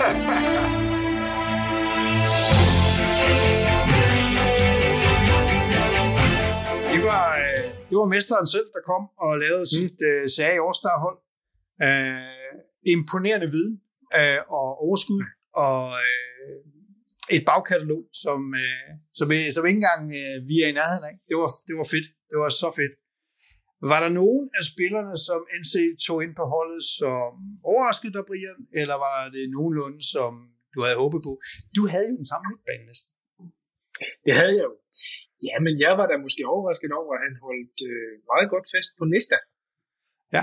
Hvor jeg tænkte, øh, jo, Næsta er en skide god spiller, men, men måske også mere en boldstopper, en spilstopper, end en, en spilfører. Og der havde jeg måske valgt en anden en, der var lidt bedre på bolden, men altså, jeg kan jo godt følge ham. Det er jo en gudsbenået forsvarsspiller næste. Jeg har også, øh, jeg har også siddet efter, vi har, også fordi det er jubilæum for øh, 2006-sejren, så har jeg lige set noget Cannavaro og sådan noget. Kæft, hvor han er sko. Altså, men det var så lige en kort periode. Men var han bare suveræn på det tidspunkt der. Øh, og øh, Thomas, du fik dit forsvar, og du fik hjælp mig også øh, en Lothar Matthäus. Du kan da komme være glad. Ja, mm-hmm. den må jeg så sige, hvis der er en ting, jeg fortryder, så er det måske, at jeg ikke fik gjort plads til ham der Lothar på en eller anden anden, anden måde med en anden line-up og sådan noget, fordi det har jeg i hvert fald hørt fra nogen, det der med, at du er fan af Matthäus og sådan noget, og så har du den med en gang på dit All-Star-hold. Og så da indser, har du hørt fra nogen? ja, det, jeg synes jo, jeg, jeg synes jo faktisk, du fik argumenteret meget Ja, undskyld. Ja, ja, det er sådan både og. Der, der var åbenbart en i den snak der, der fik mig sådan lidt over på hipster choice, og vi skulle ændre formation og alt det der, vi Pirlo og Platini. Uh, fordi jeg kan jo godt forstå indtil et uh, øh, ord omkring, vi er i Italien, og der skal være balance på holdet, og du er nødt til at have den der gardering dernede, og der kunne jeg måske bedre have fundet plads til, til Lothar, i stedet for at vi var ude i alt det der Del Piero og Totti og alt det italienske flotte noget. Så, øh, så ja, den er vi nok blevet lidt klogere. Ja, jeg kunne godt lide hans overvejelse om at, at lave et rigtigt italiensk hold, og en firebakkæde, og en balanceret midtbane, og nogle giftige angriber og sådan noget, ikke? men altså, der var også nogle sindssyge fravalg. Og så synes jeg egentlig, at øh, nej, nu har jeg fulgt øh, NC's øh, sådan, øh, hold nogle gange, og øh, jeg synes, jeg havde lidt håbet på, at jeg kunne få ham med på nogle af de virkelig gamle dage. Ikke? Altså, Shea og nogle af de der folk fra 80'erne, men dem var, dem var der sgu ikke så mange af fra, i hvert fald starten af 80'erne. Øh, så øh, han holdt fast i uh, The Popular Choice og, og Brians model. Så, øh, men det, var, det er okay. Han har jo retten til at bestemme. Han er chef. Jeg synes, det var altså, en fest. Kundskaben har talt. Ja. Kundskaben og indsigten har talt. Sådan er det. Vi må bare sige, at det bliver en rigtig god bænk, der bliver stillet på det hold til... Uh, ja, det er en fed bænk. En fed bænk. Men altså, ja, gå ind og lytte og øh, jeg vil sige en anden ting. Vi har fået så mange fede All-Star-hold på Twitter øh, af folk. Det synes jeg er en fest, hvis man har lyst til at lave sit eget. Fordi, øh, som jeg også tror, jeg sagde i speaking sidste gang, vores er jo ikke bedre end nogen andre fans. Altså, vi har jo bare vores holdninger. Men, øh, men fyr dem af derinde. Der har virkelig været nogle fede og nogle gode og nogle overraskende indimellem. Øh, så det vil jeg da håbe, at nogen vil blive ved med at gøre. Nu kan de udfordre ind til, og ikke bare os. Så det er, det er op på hesten. Vi har mere ind til, men vi skubber det lige fordi man skal ikke have spise hele kagen på den samme dag, så får man ondt i maven. Øh, så, øh, så vi har, vi har et, øh, et ordentligt dejligt klip med NC, som kommer i næste uge, eller om et par dage, Øh, og øh, hvor vi snakker om kommentatorrollen og røverhistorier, alle de fede ting. Øh, jeg synes selv, det er, det, det, det er næsten toppen af, af interviewet med den her supergæst, så, så der, det er jeg rigtig glad for. Men det kommer altså om et par dage, så må man lige have det roligt. Men hvis man, øh, vi er jo vant til at lave lange udsendelser, så hvis man er, hvis man er frisk, så har vi også lige, øh, vi, har, vi har snakket om, at vi skulle lave en kort, kort status på vores tre klubber, og det gik amok, øh, og vi kom til at gøre det lidt længe, øh, specielt Thomas og jeg. Men der er også meget at snakke om øh, her i starten af, af transfervinduet med, med Inter og øh, Juventus og Milan. Så, hvis, så det kommer nu, og det, det kan man glæde sig til.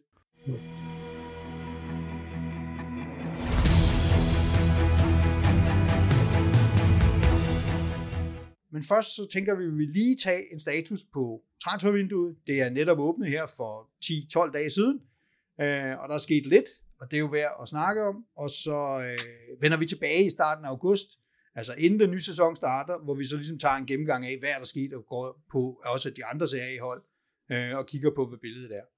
Men jeg tænkte, at øh, vi skulle starte. Hvad er status? Sker der noget i vores respektive klubber? Og vi kunne starte over hos, øh, ja, hvem ellers? De forsvarende mester over i Milan. Brian, sker der lidt?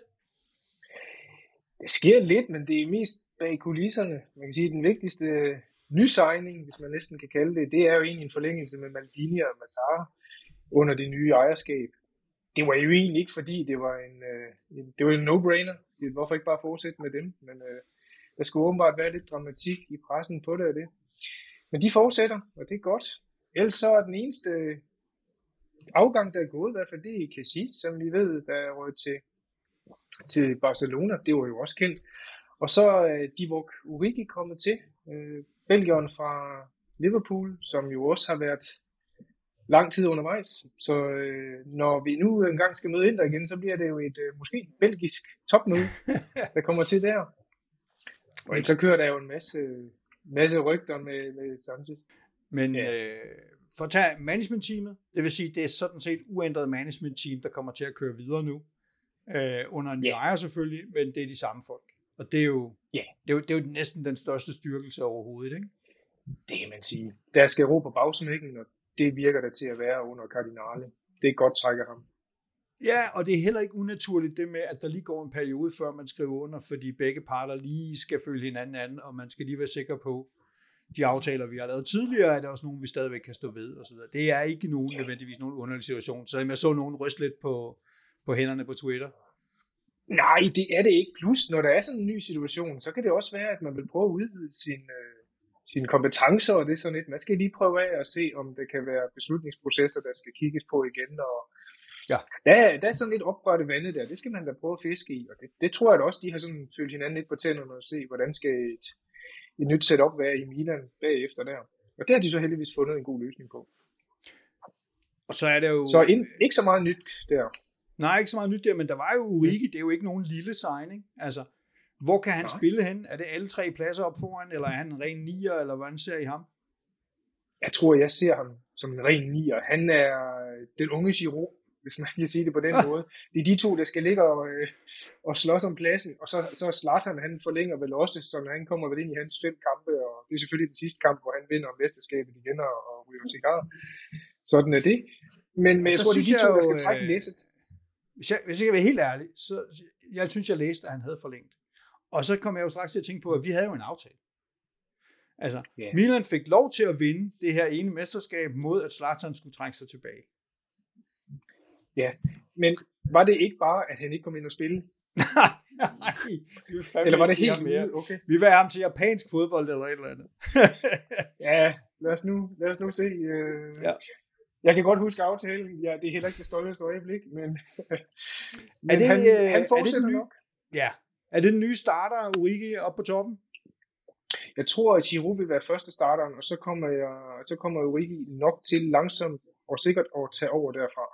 Jeg tror, de to vil ligge og, og, og skifte, konkurrere, men Milan satser jo også på rigtig mange kampe i år med Champions League og så videre. Og så tror jeg jo, at de jo, jamen, altså, går Origi ind og scorer i de tre første kampe, så er han jo starteren. Ja, ja, det er klart. Sådan, øh. sådan, sådan er det nødvendigvis. Men han er jo en, en han er jo ligesom en, en, en Giroud-type. Han er jo stor og stærk deroppe, kan holde på bolden, øh, god til at spille op på, kan afslutte, kan afslutte de store kampe. Jeg tror, han er, også i og med, at han er gratis, stort set, så tror jeg, han bliver en rigtig god signing, øh, som Mina har lavet der. De har også været ude efter ham i lang tid. Jeg så Ja. ham selv dengang, at de øh, spillede mod Liverpool, hvor øh, Milan jo fik en ordentlig klask af Liverpools øh, reservehold. Jeg synes jeg simpelthen bare, han var, for at sige det lige, pisse god. Han pakkede jo øh, Tomori væk. Det er første gang, jeg har set Tomori være i store, store, store vanskeligheder mod en modstander, og det var han mod Origi. Altså, han er Så- sådan en fysisk klipper, han, han, jeg husker, der er noget mere fart. Altså, alle har jo mere fart end Giroud, men, men ja. Ja. er det mig, der husker galt, at han også faktisk har noget speed? Han har speed, han har teknik, han har øh, fysik. Øh, de vil egentlig kun øh, klæber den over for Inter, der er kommet tilbage, som, som har lidt mere buff på sig der, øh, som også har fart, hvor jeg siger, at Origi er en mere teknisk spiller. En mere komplet spiller end, end, øh, end den, den anden belgier der, men øh, Det er sådan en, øh, det er sådan en hip, hipster Lukaku, I har fået. skal vi ikke bare kalde ham det? skal vi bare ham det? det vil være fint. Øh, Så, ja, og så det andet, du nævnte, det er jo, øh, at Kessie er forsvundet. Øh, Ja. Det har I jo vidst i lang tid. Er der, er der nogen, Ja. øh, altså, bliver, har I allerede udfyldt pladsen, så at sige? Eller skal man ud og finde en mand, eller hvordan ser du situationen? Teoretisk har man, for man har jo taget øh, Pogba tilbage fra øh, Torino, og han øh, er under opsyn lige nu. Han træner sammen med holdet, og meldingerne er, at han gør det rigtig godt, og Pioli måske vælger at sætte på ham. Ellers så er der jo, øh, så er der, er jo en spiller i, øh, i feederklubben Lille, som øh, Sanchez, som måske kunne gå ind og flyve ud der, men, Ja. øh, Åh. men, men der ligger stadigvæk noget øh, agent, øh, agenthandel og alt det der, der lige skal falde på plads der.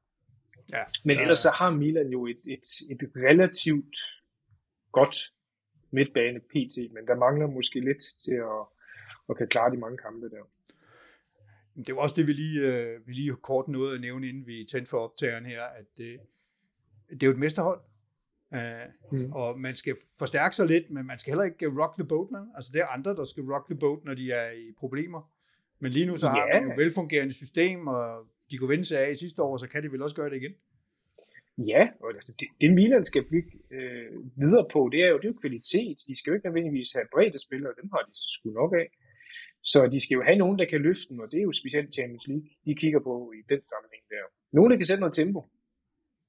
Det er Ja. jo det, vi alle sammen lidt efterlyser måske, hvor, hvor Inter har været bedst tempomæssigt, men øh, hvor vi andre gerne vil op på det niveau også. Er der mere, du drømmer om at sige om uh, Milans uh, sommerperiode her?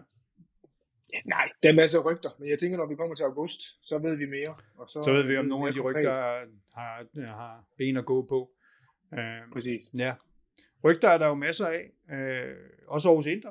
Der er, der er en ting, vi i hvert fald ved, det er, at uh, Lukaku han fik tudet så meget i medierne, at han fik lov at komme hjem. Eller hvad? er du glad, Thomas? Det er svært at få armen ned oven på den handel der, øh, men øh, det kommer nok hen ad vejen. Ej, den, øh, det er icing on the cake for Inter i det øh, Mercato der, det er, at man har fået, øh, fået Lukaku tilbage. Øh, man har jo altid vidst Inters øh, Mercato, der skulle ske en del, øh, på grund af, at man har alle de her spillere, hvor kontrakterne de løber ud. Nu her, jeg tror, det er otte stykker eller sådan noget. Øh, der har kun været Perisic, man var lidt i tvivl omkring. Øh, så havde han lidt ambitioner om Premier League og en lidt større løncheck, øh, men når en af de har Gosen som backup, så øh, var det jo egentlig også det, man forventede tilbage i januar, at den ikke blev forlænget med Perisic, så spillede han så bare så godt, at det selvfølgelig var en øh, mulighed at forlænge med ham. Men øh, han valgte Tottenham, og så har man så øh, forlænget kontrakterne med Handanovic og Dambrosio, der også har udløb, og så har man så sagt farvel til øh, Ranocchia, Kolarov, øh, Vecino, øh, Vidal, og så kommer Alexis Sanchez også formentlig her om lidt. Så otte, otte spillere er det i alt, hvor kontrakterne de, øh, mm. de, er, de er udløbet. Så man har selvfølgelig også kunne gøre meget, og jeg tror også, jeg sagde på et tidspunkt, at øh, vi skulle ikke ret meget hen over sæsonslut, før Inter vil være ret hurtigt ud af startblokken på, på at gøre noget, og man var rimelig åben omkring, hvad der skulle øh, ske, og Marotta var ret transparent, så meget man nu kan være, uden at afsløre for meget og gå i detaljer. Øh, men øh, man har ikke været tvivl om fra starten, hvilken vej det er, pilen peger, og hvem det er, man kigger på. Øh, man, man har selvfølgelig de her øh, ambitioner eller mål for ejerne om, man skal finde de her 15-20% på budgettet i, igen igen, og så er spørgsmålet, om det er lønnen, man skal finde det på. Det tror jeg ikke. Jeg tror, det er hele budgettet, ligesom det også viste sig, det var sidste år. Mm. Øh, men man har i hvert fald været ude og hente en del af de her spillere på, på fri transfer. Øh, andre Onana, øh, sprallemandskeeperen der fra Kamerun, skal lige ind og have banket lidt rust af. Øh, og bliver vel øh, første keeper hen ad vejen. Meldingen fra en Saki på et pressemøde i starten af ugen var, at Handanovic er stadig starter fra, fra start af, og så øh, ser man det andet derefter med nogle andre. Han er fremtidens målmand for Inter. Øh, jeg kan bare sidde for min egen regning og sidde og håbe på et lidt øh, gratis drop fra Handanovic, så vi får ham der Onana ind i buret mm. ret hurtigt, fordi jeg, jeg har det ikke så godt med ham der sloveneren. Øh, jeg synes, han har taget lidt på ens øh, humør de sidste tre års tid. Det er jo Inters anfører også, Handanovic. Det er ikke en, man bare lige smider på porten, vel? fordi der kommer en uh, ny ung uh, desværre. Men øh, fri transfer også, øh, så har man jo været ude og tage Henrik øh, Mkhitaryan fra Roma til den her øh, substitut, man skal finde for en Chalanoglu og en Barella til den her med Salah-position. Så kan Mkhitaryan også give lidt nogle andre løsninger med, i stedet for 3-5-2, helt rent, at man kan spille 3-4-2-1 med ham, og så en eller anden bane. Lukaku eksempelvis. Så han giver noget mere fleksibilitet, og så giver han bare noget, noget andet end Vidal og Vecino, vi har brugt på de positioner der. Øh, men nok den mest nødvendige der, og ham jeg er mest spændt på, er dem, der er kommet ind indtil videre. Lukaku, ham, ham kender man lidt, men jeg er lidt spændt på ham, der er Christian Aslani fra Empoli, man har hentet på en låneaftale med en øh, købsobligation til, til næste sommer. Øh, han, han har ikke været, været helt billig, 4 millioner euro lån og 10 millioner euro i, i køb, og så 2 millioner euro bonus, så 16 millioner er en slat penge at bruge på en, øh, på en Brozovic backup, men det har også været et nødvendigt øh, sted at, at få noget andet ind end uh, Gagliardini og hvem vi ellers har prøvet på den position der i foråret, hvor det hele det bare øh, gik galt i de kampe der uden, uden kroaten. Mm. Et stort uh, spring for den kære Aslani der, fra Empoli og så til at skulle øh, være backup for Brozovic. Men nu må vi se. Mm-hmm. Ja, jeg har kun set ham i de kampe der mod Inter, og så et par, par andre kampe, så det er ikke, der sidder jeg altså mest og holder øje med Inter-spilleren, så jeg har ikke siddet og set sådan og fulgt ham, men en hel kamp, det må jeg være ærlig. Virker jo som en udmærket unge, men det var, der var mange af de der udmærkede unge spillere, så lad os nu se. Ja. Uh, Den sidste, vi ved, der er, ja. Øh, så har vi uh, Raul Bellanova uh, fra, fra Cagliari til højre, højre uh, vingbak. Han bliver en Dumfries uh, backup, og så Damian, han trækker familie over i venstre side og bliver backup for, for Gosens. Han er også hentet på lån og obligation uh, næste sommer, eller option, det kan jeg ikke lige huske, hvad den enten er. Mm. Så, uh, så det er dem, vi ved, der er på plads, udover Lukaku, der så... Uh, der valgte selv at lege agent og fik forhandlet en fin exit fra, fra Chelsea, og så er retur ind og nu, så det bliver helt sikkert noget med noget lån næste sæson også, Jamen, og så noget frikøb først om to år, vil jeg tro. Hvis han præsterer, det er også lige det, vi skal huske. Ja, men det var jo det, fordi jeg, jeg kan jo godt forstå, at alle folk, øh, hvis man holder med ind, der var, var glade og klappede i sine små bullede hænder over, han kommer tilbage på et lån, et relativt billigt lån, øh, og man kan få den her skatterabat, fordi han kom inden 1. juli, så han er også sådan overkommelig. Jeg ved ikke, hvad, om du har regnet ud, hvad han kommer til at koste, men det er vel 20 millioner eller et eller andet. Er det mindre? Nej, tror, han får de der 8 millioner euro netto i løn, så ender du vel med, med ordningen der på 11 millioner euro brutto eller sådan noget, og så koster han 8 millioner euro i, i lån, så det er omkring de 19, ja. det ender på, vil jeg tro. Ja, så det er de 19-20 stykker, ikke? Det er også en dyr fodboldspiller, ja. øh, skal vi lige huske. Og hvis jeg skal søge efter et lille halmstrå, der kan gøre tingene lidt lysere set fra andre end Inders perspektiv, så er det jo, at det er et dyrt lån. Altså, øh, det er en dyr spiller at hive ind, øh, og hvis han nu gør det rigtig godt, så kan det jo risikere, at Chelsea sælger ham til en anden klub øh, til sommer. Det er jo, så vidt jeg ved, kun en etårig aftale, og uden nogen former for strings overhovedet, eller øh, ting. Øh, og hvis de ikke gør, så skal en der ud og købe ham. Og der er stadigvæk, altså ja, så skal det være nogle låneaftaler, hvor man betaler stort set afskrivningen fra Chelsea. Det er med også mange penge. Så mm, ja, det, der, hvis, jeg skal, hvis jeg skal være lidt øh, positiv for os andre, så er det lidt øh, tissen i bukserne der, ikke? Eller hvad? Kan I huske dengang, at øh, Inter de øh, lånte øh, Alexis Sanchez for, er det to år siden, er det tre år siden? Nej, han var på lån det første år i 1920-sæsonen, og så, øh, så sad alle og regnede med, at han skulle koste 20 millioner euro og alt det der. Lige pludselig så var der bare en eller anden Marotta, der endte med at betale lige præcis 0 for ham. Øh, spøj til side. Jeg forventer ikke, det sker med Lukaku, at han lige pludselig bliver billigere end billig. Fordi jeg tror, det bliver et lån næste år, og selv om to år fra nu af, så har Chelsea stadigvæk en restværdi på ham på de her 40-45 millioner euro, og der er han trods alt 31 år, så det er den eneste anke, jeg har ved det, det er, hvis, hvis manden nu ikke præ- præsterer, og han står 31 år, og man for at skal beholde ham, øh, lad os sige, fem år i alt fra nu, så skal der alligevel op med 40-45 millioner euro på det tidspunkt, for, for de sidste tre år eller sådan noget. Det er altså en dyr mand ja. at have der i, øh, hvis, hvis ikke han leverer. Ja.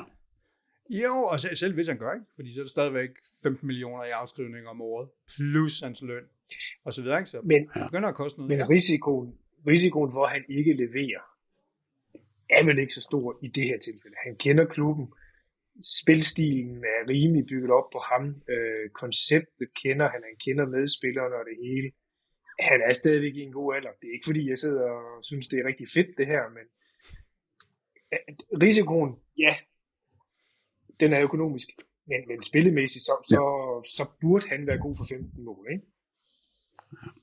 Ja, jeg, jeg, vil også, jeg, ser det også, ja, ja. jeg ser det på den måde, at hvad var Inders alternativt reelt set, hvis det her det ikke kunne lade sig gøre? Det var Gianluca Scamacca i uh, Sassuolo. Nu har I selv uh, fulgt ja. med i, hvilken pris det er. Han kommer op i måske 45-50 millioner euro for en 23-årig, der har leveret halvanden sæson i en mindre klub.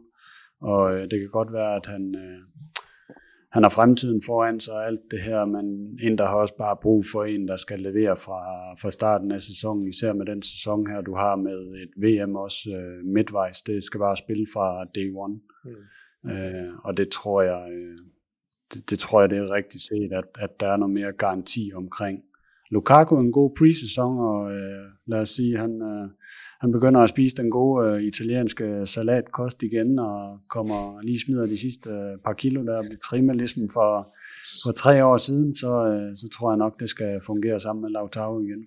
Har I arvet et Higuain-problem? Undskyld en gang til, Brian. Har I arvet et Higuain-problem?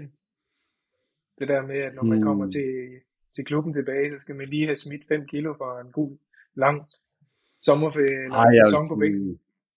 Jeg vil sige, hvis du spoler tre år tilbage og ser, hvordan uh, Lukaku han ser ud i starten af juli måned i forhold til tre år uh, siden, hvor at, uh, han vist havde 8 kilo for meget på, så, uh, så ser det lidt bedre ud nu.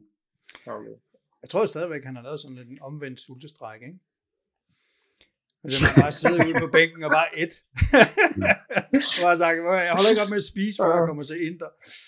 Uh, Ja, men det er imponerende, men det er godt hentet. Den anden ting, jeg har omkring Inter, det er, at øh, det kommer du hurtigt hen over. Perisic forsvandt, og så naturligt aflyser i Gosens. Det er jo en meget anderledes fodboldspiller, Gosens. Øh, ja. Altså, jeg tror ikke, jeg har set ham tage en dribling i hele hans liv. Øh, hvor, hvor det ligesom var hele Perisic's øh, tryllenummer. Kommer der ikke til at mangle noget derover eller det bliver i hvert fald meget anderledes på den, øh, det bliver, en, øh, det bliver en anden, anden type opspil, der bliver lidt mere bredt. Jeg er lidt, kan godt være lidt bekymret for, at en øh, konstellation med Bastoni bagved og Gosens, den ikke bliver lige så fleksibel, som du havde med Bastoni og Perisic, hvor du mange gange havde Perisic også trække ind i banen med sit højre ben, og på den måde skabe noget plads til øh, Bastoni bagfra der tror jeg, at Gosens er lidt mere øh, kantsøgende og øh, langt mindre ind i banen med det højre ben der end Perisic. Så det bliver mere bredt på den måde, tror jeg. Og vil også tro, at Bastoni måske lige øh, bliver holdt lidt, lidt mere tilbage, fordi han dækker lidt den position, han skal komme i øh, bagfra. Men, øh, men jo, det bliver noget andet spil, fordi Perisic har i min, min verden været meget undervurderet igennem lang tid, og en fantastisk kontraspiller. Men altså Gosens, øh, Gosens skal lige have lidt tid, vil jeg tro. Øh, det er stort set et år, han ikke har spillet øh, fast fodbold i, øh, på, øh, som ja. starter i hvert fald. Og selv når han, når han, hvis han kommer tilbage på sit gamle niveau, så er det sådan to, øh, to godstog ude i siden der, øh, med Dumfries på den ene ja. side og, og Gosen på den anden. Og ikke det her øh, raffinement, som der var hos øh, Perisic. Øh, og, og, og nu siger du, at han er god på kontra, det har han også. Han havde jo speed selv i sine gamle dage, men han var også proptrækkeren indimellem. Når I sådan, du ved, ja. ikke rigtig kunne åbne et forsvar, så var det tit derover, derovre fra, at den lille smart, altså han var jeres ja. øh, Quadrado Light, ikke? Jo, præcis. øhm, det var en vittighed, men, men, uh, eller en ondskabsfuldhed, det må man tælle om. Øh, Quadrado og Perisic øh, må du aldrig nævne i sammensætning. og jeg fik også sige, minusfilm. Ja, men, øh, men, men det bliver spændende at se. Det er i hvert fald noget andet. Men altså, nu kan I jo også bare, nu skal vi bare slå den op på Lukaku, så behøver ikke så meget finesse. Så, så smadrer han den ind med to mand på ryggen. Jeg tror, det bliver lidt mere ind i boksen med den. Øh, jeg, jeg er faktisk mere bekymret for Gosens øh, i forhold til afløseren. Damian, ja, god backup og alt det her, men ikke i venstre side, efter min mening, til det spil, der gerne vil spille. Der er en, lidt for højre bindet, så jeg Øh, så den position er mest frygter en skade på, det vil da være Gosens, øh, og at du så kun har en Damian på den der venstre en, når at Di Marco han mest bliver brugt som Bastoni backup. Mm. Så klart den mest udsatte position. Ja, der er ikke umiddelbart nogen af midtbanespillerne, der kan rykke ud og spille den derude. Altså, måske, men ikke øh, Nej. nogen, jeg ikke kan komme i tanke om. Mm. Hvad med, hvad med finanserne? Hvordan ser vi har, jo også, har I fået sparet sammen til, øh, til, til, hvad er det, Bremer, der er på ønskelisten, og de Barla har I også lovet at overtage? Jeg er lidt, øh, det ved du godt, jeg er lidt øh, tvetydig omkring ham der, de Barla, om det er en, man skal bruge en masse kræfter på, eller det ikke er. Øh, vi ved i hvert fald, at Sanchez han kommer til at ryge ud med, han får selvfølgelig en god øh, aftrædelsesordning der, det, det er de gode til at sikre sig, de der chilenere. Men øh, selvom han rører ud øh, Alexis, så skal man formentlig have med Djeko eller Korea også, før der er plads til Dybala i lønbudgettet, hvis man skal spare de penge. Jeg tror, man skal spare i hvert fald. Øh, og så har vi brug for Dybala. Vi ved, at øh, Lukaku spiller alle kampe. Lautaro, det vil han også gerne. Og jeg kan ikke se dem alle tre fungere samtidig i, øh, i mere end 5-10 procent af kampen måske, Nej. og måske i løbet af en kamp, men ikke noget. Jeg, han er for meget luksusspiller i min verden. Øh, men der, der er også bare en sæson, hvor der er mange kampe, og det kan godt tale for ham, men, men jeg tror ikke, du, kan, du kommer ikke af med Djeko og Korea. Korea er en Sakis dreng, og Djeko han er glad for sine 7 øh, millioner euro netto i Inter. Ja. Så øh, det er... Det kan, blive, det kan blive både en fugl og fisk, de baller stadigvæk. Øh, Så nævner du ham her Bremer, som vi har den her rigtig flotte aftale med siden øh, foråret, efter hvad rygterne de siger dernede. Så der skal også gerne ske noget konkret, og ham der Kajo i, i Torino, han må også gerne komme ned for det der pengetræ og blive lidt realistisk. Men øh, det er klart alt det der ind, der er selvfølgelig nødt til at finde noget finansiering på det. Det har altid været de der 15-20 procent, og så har der også været noget forlyden om, at man skal finde et plus på 60 millioner euro imellem køb og salg på markedet. Men det seneste, der, det kan kun komme, hvis der er en af de tunge drenge, der ryger. Men der har også været nogle meldinger på det sidste, der er, at hvis nu Paris, som øh, forhandler omkring Skriniar, hvis ikke de betaler den pris, ændrer de vil have de her minimum 70 millioner euro, så har I en mulighed for at sige nej, er der nogle kloge hoveder, der mener, og så vente til at lave salget inden 30. i 6. Øh, 2023, og så lave et ja. salg efter sæsonen i stedet for. Øh, fordi der er ikke nogen tvivl om, det, det man gerne vil med Bremer. Stadig det samme regnskabsår, for mm, jeg tror ikke, du kan sælge, de er i gang med at sælge Pinamonti til enten Atalanta eller øh, Monza. Øh, og det vil, øh, det vil give nogle, øh, lad os sige 15 millioner euro øh, minimum. Øh, så man skal kunne sælge ham og sælge en De Frey, vil jeg tro nu, hvis det er, man vil beholde Skriniar. Øh, og dem tror jeg godt, man kan, man kan sælge, men jeg tror, jeg tror, at Skriniar har været langt i de forhandlinger der med Paris, og er enig med dem også øh, på personlige betingelser og alt det. Jeg tror også, vi ved alle sammen, at Paris de skal nok komme med de sidste 10 millioner euro til sidst. Mm. Øh, så det er en Skriniar for mig, gør ondt. Han er, han er capitano materiale for mig. Så, øh, så vi ved også godt, hvis han ryger, så, så kommer Bremer ind, men der kommer også en mere ind så til, øh, til Skriniars position, fordi Bremer er tiltænkt den i midten, og den, der mest bliver nævnt, der, det ham, øh, Nikola Milinkovic i Fiorentina.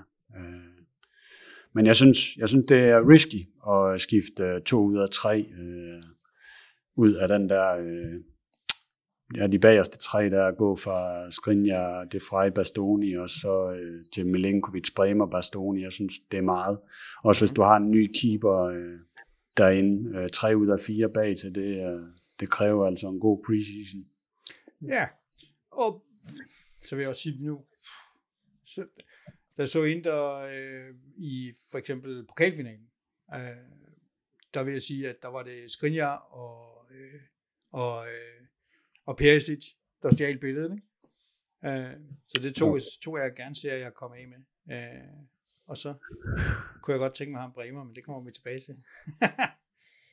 Er der andre ting? Øh, I, I skulle jo sådan set skære noget på budgettet, men, men det kommer næsten af sig selv med alt det afgang, der har været, ikke? Selv om en Lukaku kommer ind og napper 20. Øh. Jo, de der, de der otte, jeg startede med at nævne, jeg tror, at de er oppe på en 65 millioner euro totalt set på afskrivninger og løn.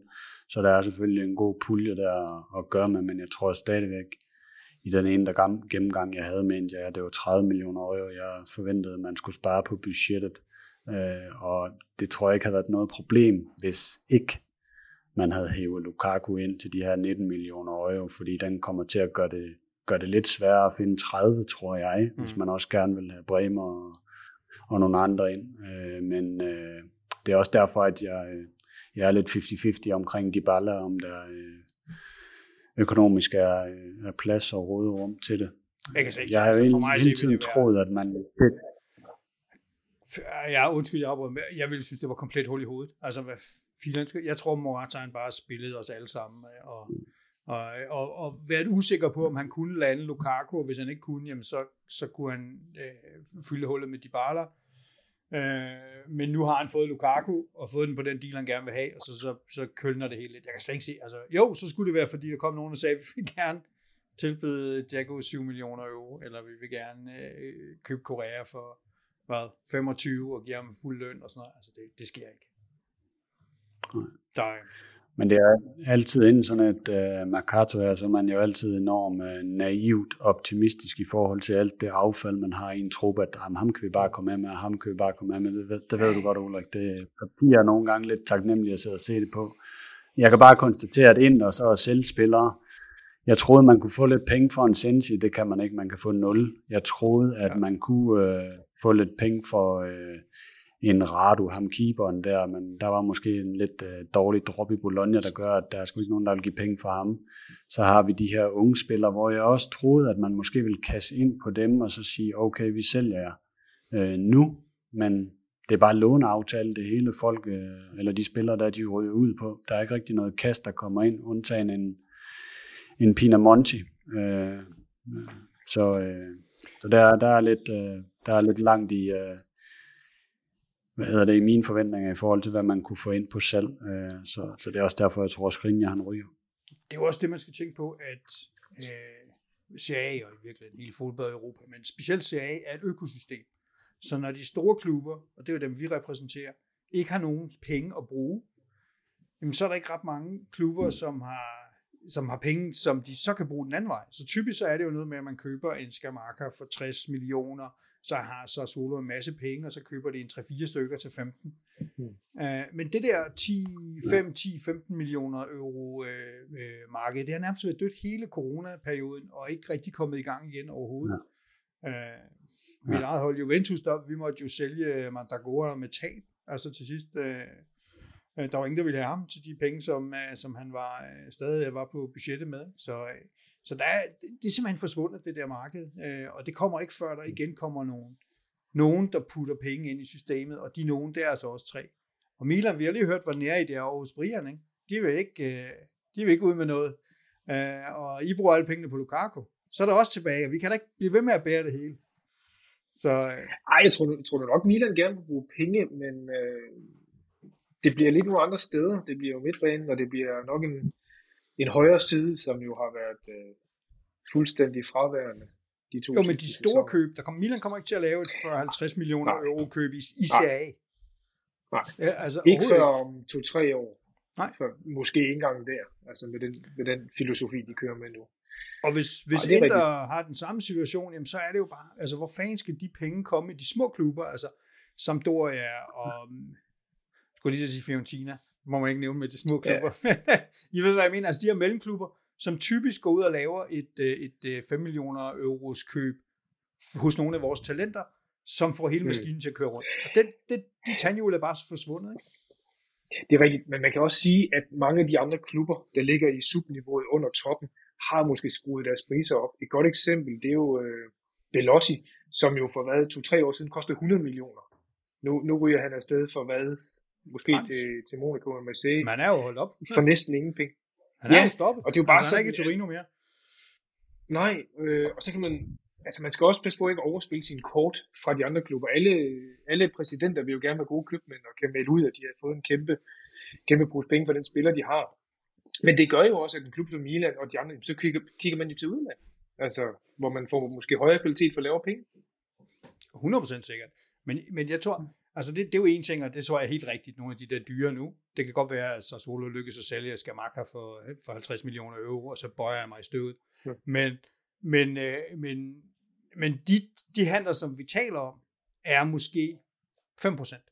De andre 95, ja. det er alle dem, der får hele systemet til at køre rundt, hvor der bliver solgt her, altså ja. vi så en masse af dem i, i plus Valenza-sagen, ikke? altså 3 millioner her, 4 millioner her, 5 millioner der, og 6 millioner der som får det hele til at køre rundt og får budgetterne til at leve op, og de er næsten døde, og det er altså øh, det er et problem for os alle sammen.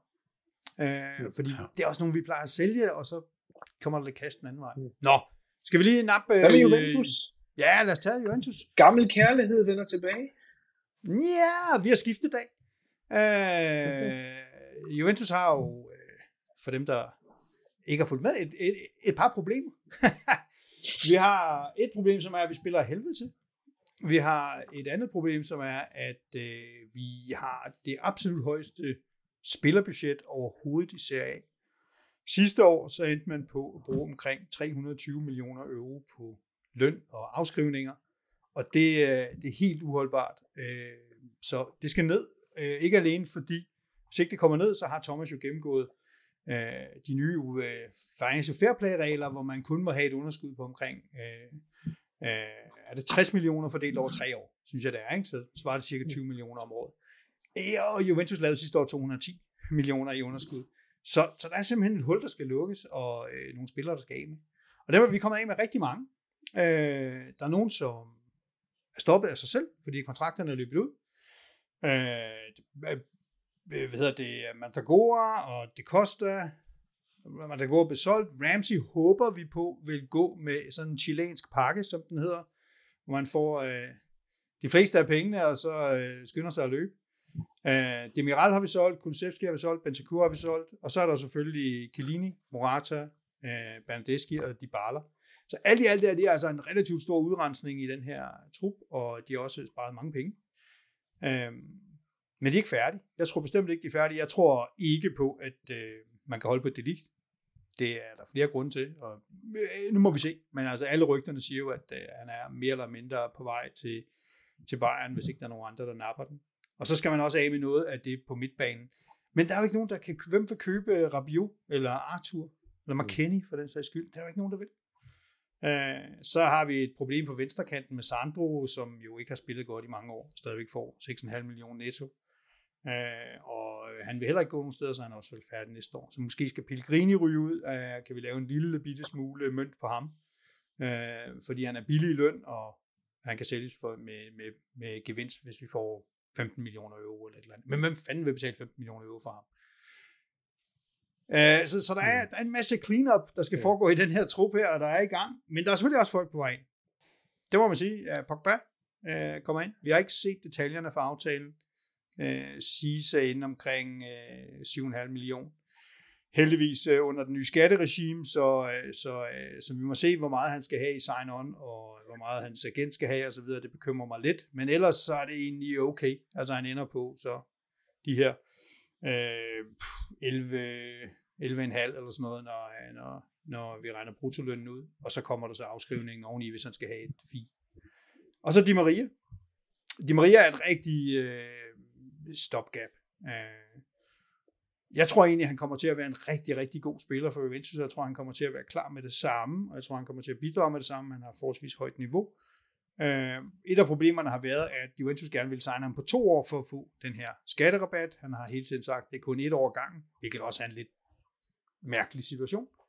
Mm. Så indtil videre er det et år, uh, og uh, så må vi betale det, det koster. Uh, så er der masser af andre ryg. Cambiasso ser ud til at være mere eller mindre på plads. En billig vensterbak, øh, som forhåbentlig kan træde i stedet for Pellegrini eller Sandro. Hvem af dem vil løse at komme afsted med? Så ud vi også meget gerne vil have en højre bak over for Udinese Molina. I don't know. Det ved jeg ikke rigtigt. Øh, der er også masser af rygter med Sanjolo, som øh, jeg heller ikke rigtig ved, hvad jeg skal mene. Jo, jeg ved, jeg ved godt, hvad jeg skal mene om Sanjolo. Jeg synes, han er en fantastisk fodboldspiller. Øh, jeg synes, han sådan personlighedsmæssigt er lidt udfordret, og så øh, er jeg ikke helt sikker på, at han er pengene værd i forhold til dem der. Jeg ved heller ikke, hvor han skal spille ind. Man skal vel ud på en af kanterne, og det synes jeg ikke, han er naturlig til. Men det Juventus' mm. helt store problem lige nu er, eller ah, blessing in disguise, eller hvad skal man sige, det er jo, at Delict, som ligger og trækker, den er næst dyreste spiller i truppen, han ligger og trækker 27 millioner øh, euro i afskrivninger og løn. Øh, han bliver formentlig solgt, fordi han er så dyr, og fordi man så kan lave op måske 40 45 millioner i øh, plus Valencia på ham, og det er luner, og det er dejligt. Men hvem skal ind så? Altså, jeg ser ikke, at der er nogen umiddelbare forsvarsspillere, som Juventus lige kan gå ud og plukke, som har det niveau. Der er masser af snak om Koulibaly.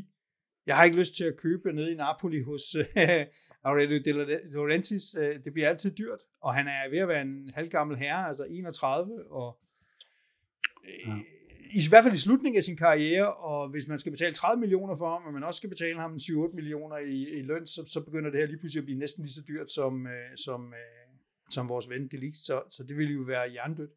Så man skal ud og finde en billigere løsning. Uh, jeg håber, at vi har vi har sendt blomster over til Caio over hos Torino og sagt, øh, kan vi ikke genoverveje ham der Bremer? Øh, skal han virkelig til Inter? Øh, der er også været rygter om Milinkovic og alt muligt, men, men, men ligegyldigt hvem det er, så, så skal Juventus lave sådan en signatursigning på en forsvarsspiller, hvis de, øh, det lige sælges. Og hvem er det? Det er jeg altså meget i tvivl om. Der er nogen, der skal have øh, den, øh, den kvalitet, der er nødvendigt, uden at have de samme omkostninger som en, øh, som en delikt eller lignende. Så der, der, det bekymrer mig lidt. Og rygterne siger, at de prøver at beholde ham, men det tror jeg, det løb tror jeg er kørt. Mm-hmm. I, uh, I missede jo på at købe en uh, fri spiller fra Milan. En, jeg lige kommer til at tænke på, det også er rejst nu. Det er Romagnoli jo. Ham kunne I jo have fået uh, billigt, og uh, nu, bliver, nu bliver Thomas jo nødt til at, uh, at råbe lidt af ham, når han skal til Lazio. Ikke, uh, ikke nødvendigvis, at han laver gaver for, for Milans vedkommende. Jeg frygter et af de andre rygter, som er endnu mere, som er, at han, han så gør, at, at Cherby bliver ledig på markedet, og vi så kan få ham, så bliver det da ren ja. uh, idioti, hvis vi skal have Rogani og mm. Bonucci og Cherby til det rundt dernede. Så, så bliver det noget med, at vi skal have nogen til at lave mange mål, for der kommer også til at gå rigtig mange mål ind. Ja, uh, det bliver så nej, det, det, det, og der har også været tanker med Danilo, uh, som jo kun kan spille midterforsvar, men det kan han jo ikke rigtigt. Altså, det er jo kun i nødsituationer. Så så Juventus, der, der, der er givet lidt rumblings, det her delikt, som på den ene side siger, åh, oh, det får budgetterne til at se bedre ud, men det giver også, hvem fanden skal så spille midterforsvar. Vi har jo Gatti, som vi har købt, 10 millioner euro, øh, og som er startet træningslejren. En, øh, en dygtig, talentfuld øh, Serie B-spiller, men øh, jeg tror ikke lige, han bare går ind lige og tager en starterplads øh, ved siden af Bonucci. Og ja, man kan selv høre det, ved siden af Bonucci. Bonucci er altså ikke øh, det, han var engang. Øh, vi skulle nok kan sørge for at holde ham derovre hos, øh, hos øh, Milan, da han var afsted. Men, øh, så der er lidt at slås med. Det fandt vi hurtigt ud af, det var ikke noget. Nej, det, jeg skulle godt forstå. øh, men altså indtil videre, selvom Juventus har øh, købt øh, Zakaria, har købt Vlaovic, begge to i vinterpausen, har øh, nu også øh, hentet Pogba og Di Maria, så har man stadigvæk skibet så mange spillere afsted, at man står med et uh, cirka 50 uh, millioner euro mindre i afskrivninger og, uh, og løn, end man gjorde sidste år. Uh, så, så man har sparet nogle penge, og også selvom der kommer noget Cambiaso ind, han fylder jo ingenting i det her. Så der er måske lidt penge, og jeg tror ikke, man satser på at komme helt ned på minus 40 eller minus 20 allerede næste år, men jeg tror, det er en trappe, man skal ned af. Næste år er der også spillere, der holder op. Øh, Quadrado løber ud, Sandro løber endelig ud, øh, og så videre, med Rabiot løber ud. Så der er flere andre, der løber ud næste sommer, som gør, at man måske kan spare endnu flere penge. Men, øh, men jeg er spændt på at se, øh, hvordan man løser forsvarssituationen. Hvis ikke vi havde det rumblings med Delik der, så ville jeg faktisk tro på, at det, at det ville se fornuftigt ud. Øh, jeg tror, at Pogba kommer tilbage med, med chip on his shoulder, og vil gerne bevise noget, og måske også i en liga, som han kan bevise noget i, øh, altså hvor de ikke er lige så hårde ved ham, som, øh, som de var med både ham og, og Lukaku over i Premier League. Øh, og så Di Maria er kvalitet. Øh, han bliver en af de bedste vings i øh, Serie A næste år, det er jeg helt sikker på. Øh, og øh, om han så kun holder et år, så går det nok. Øh, det er et spørgsmål om at lukke et hul. Så jeg var egentlig optimistisk, indtil vi begyndte med alt det der, jeg begyndte at bekymre mig om det forsvar, men det kan godt være, at jeg bare skal holde op med det og glæder mig til øh, midten af august. Nu har I jo vendet jer til at blive et minimum top 4 hold, så hvorfor ikke også bare fortsætte med det næste år? Kæft, mand. Ja, det kan godt være. Jeg tror, jeg tror hvad fanden var det, jeg læste jo? Nej, jeg, jeg hørte en podcast med ham, med øh, Patrick øh, Kendrick, ham der er en international kommentator på CA-feedet. meget sympatisk fyr. Men han var ude og sige, at Pogba, det var 15-17 point i sig selv, og så videre, og nu skulle bare se løjer sådan, så optimistisk er jeg ikke. Mm. Det vil jeg gerne afsløre. Uh, jeg har også set nogle af de der United-kampe, hvor, uh, hvor han ikke var der. Men jeg tror på, at han kommer tilbage og gerne vil bevise noget. Jeg tror også, Lukaku kommer tilbage og vil bevise noget. Uh, så, så, så, så det skal nok blive godt, og så går der lige en lille periode, så har vi Kesa tilbage, og så begynder det altså at se lidt mere slagkraftigt ud end tidligere. Og så har jeg jo ønsket mig, det har jeg jo skrevet på min ønskeseddel de sidste mange år, jeg vil godt tænke mig en spillestil. Det håber jeg også lidt på, at Juventus introducerer næste år. Så det hvornår, er det Ulrik, at, uh, hvornår er det Kiesa, han forventes retur? Han er en træner med klubben, og de, til sidst så sagde de noget med, at det vil blive i september, at han skulle spille. Uh, og det kan så formentlig blive i slutningen af september. Ikke? Så han er der ikke fra 15. januar eller 15. august. Okay. Og den første måned, Jamen, tror jeg, jeg, troede, det var, jeg troede, det var langt senere. Jeg troede, vi var hen i en uh, november-december, før han sådan 100% ja, var klar. Ja, det var det første, vi Fordi hørte. Det var, nok... det første, vi hørte, det var jo det var ja. lang tid. Men det kommer også an på, jeg tror, man har, jeg tror, man har betalt de her penge til, til Di Maria, fordi man ved, ja, det kan godt være, at Kise kan spille et kvarter i september, men hvornår er han tilbage og spiller 90 minutter tre gange om ugen? Jamen, det er jo en, formentlig først næste år, ikke? Så, øh, ja. så, så, så øh, der, er, der er noget indkøringstid, som man helst ikke vil rushe, og helst ikke vil give ham endnu en skade af samme ting. Så det tror jeg, der er bare sagt, så må vi betale de der øh, samlet 12-14 millioner euro for, for Di Maria et år, og så øh, hvis han er en succes, så prøver at holde på ham, hvis ikke han er en succes, så må han skride til Argentina. Ja. Men jeg vil, når jeg kigger Juventus' hold, så nu, nu siger du godt nok det der med, at hvis det ligt han blev, så så det ikke så, så skidt ud. Men jeg vil stadigvæk mene, mangler I ikke en, øh, en rigtig register, undskyld, en sekser, der ligger dernede. Arthur, kan vi ikke godt melde det passé, det løb med at prøve at få ham til at fungere i CA? Altså jeg, jeg, jeg sagde jo, øh, dengang hvor man købte Locatelli, så sagde jeg, altså han er 8, han skal ikke spille dernede, det er jo hul i hovedet, selvfølgelig skal han ikke gøre det, han er 8, og det er det, han er bedst til, og det er det, vi har set hos uh, Sassuolo, og det er det, vi har set på landsholdet, men vi har ikke andre. Uh, så, så han kommer til at spille den register, og så må han lære det down the road. Fordi der er ikke rigtig andre. Så skal det være Rovella, uh, som godt kan, men det er en anden, lidt mere hårdt slående type, uh, som så uh, formentlig kan gøre det. Og så har man jo Danilo har prøvet, ikke?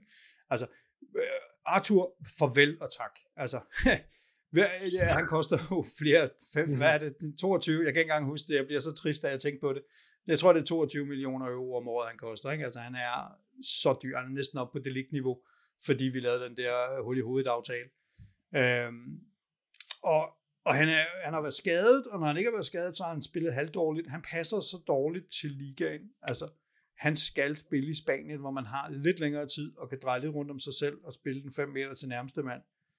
Øh, ja, ja det, er bare, det er bare en ærgerlig historie. Øh, McKinney tror jeg ikke på i længden. Nu kommer han tilbage fra en skade, men altså, ikke sådan en, der rigtig løfter det, vel? Zakaria er fin øh, backup, øh, men ikke en starter. Uh, så, øh, så der er sådan lidt, der er to pladser, Pogba og Locatelli, og så mangler man en tredje. Jeg tror ikke, man har pengene eller ambitionerne til at gå ud og hente øh, Jorginho, øh, som har været snakket om. Jeg tror synes også, han passer lidt dårligt ind i konceptet med at hente en, en spiller i, i starten af 30'erne og så videre. Øh, så, øh, så der er ikke sådan... Det kan godt være, at vi bliver nødt til at opfinde en tremands midtbane, der ikke nødvendigvis har en register, eller hvor registerrollen deler lidt mere ud, og så videre. Altså, øh, man behøver jo ikke at spille, som om man havde Pirlo eller Brozovic. Man kan godt spille en, en tremands midtbane på en anden måde, og det tror jeg, vi bliver nødt til. Fordi der er ikke nogen sådan naturlig spilfordeler. Hvad med, hvad med frem? Øh, Morata, er det løb kørt? Ja. Morata... Ja. Nu tror jeg ikke... Nej, nej, nej. nej. Nu tror jeg ikke, altså, tilbage.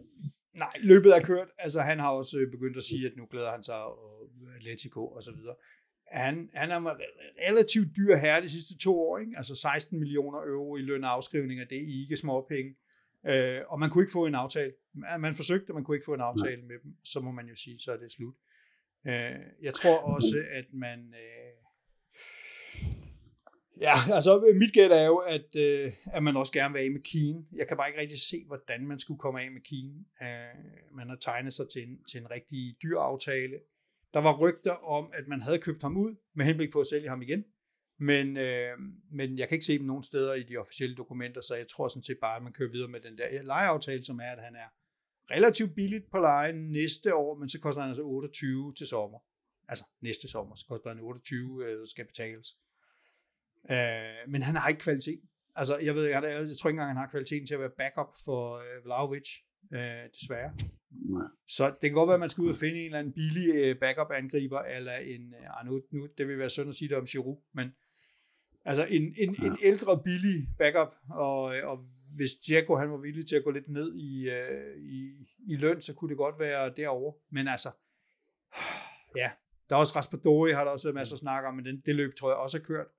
Uh, så jeg kan ikke rigtig se, hvor, uh, hvor de store. Saniolo måske, men altså, har I noget bud på, hvor fanden skulle han spille hen? Altså, efter min mening er han ikke ving. Fordi jeg mener, så skal han spille som en af tre på midtbanen, eller hvad? Der, der er lidt ubalance på den der venstre. Hvis du spiller 4-3-3, så på den venstre offensiv derude som Morata, så bliver han skubbet lidt ud i venstre. Så er han der ikke, men hvem er det, der kommer til at lægge det der? For De Maria er vel ude i højre siden, han har sit naturlige og kan trække ind med sit venstre ben. Øh, Sanjola er jo også venstreben og vil gerne ligge derude, og så har du Lavvic i midten. Jeg kan ikke lige se, hvem det er, man har indlignet nu, som er naturlig valg på, øh, på venstre kanten offensivt. Mit gæt er, at man vil prøve at spille øh, Di Maria derude, og tro, tro på, at han er god nok til, at han også godt kan spille en halv sæson øh, i venstre side. Ikke? Ja, fordi når du får Kieser tilbage, hans den bedste side, det er vel også stadigvæk højere, er det ikke? Jo, jo, men det er jo, det var ligesom i gamle dage, hvor vi blev ved med at købe øh, højre kant, ikke? Kolosevski, og ja. det væltede ind med højre kantspillere. Hvad fanden sker der? Uh, ja. Nu må vi se. Uh, jeg tror, at uh, jeg tror, at hvis man sælger det så køber man en forsvarsspiller, forhåbentlig en, en god og ung forsvarsspiller, men ellers tror jeg ikke, der er så mange flere handler. Altså ja, øh, vi ved, at Cambiaso er stort set på plads, men flytter ikke the needle på nogen måder. Ja, på kort sigt, så kan der også komme lidt øh, Molina bak og sådan noget, men det er heller ikke noget, det kommer ikke til at slå Cordado Danilo af på kort sigt. Altså det er sådan en Bellanova-signing, lidt dyrere udgave, ikke? Så, mm. ja, vel. Uh, og så ved jeg ikke, men jeg tror ikke, man kan, du skal med med at sælge nogle af de der midtbanespillere, før du kan købe nogle flere, ikke?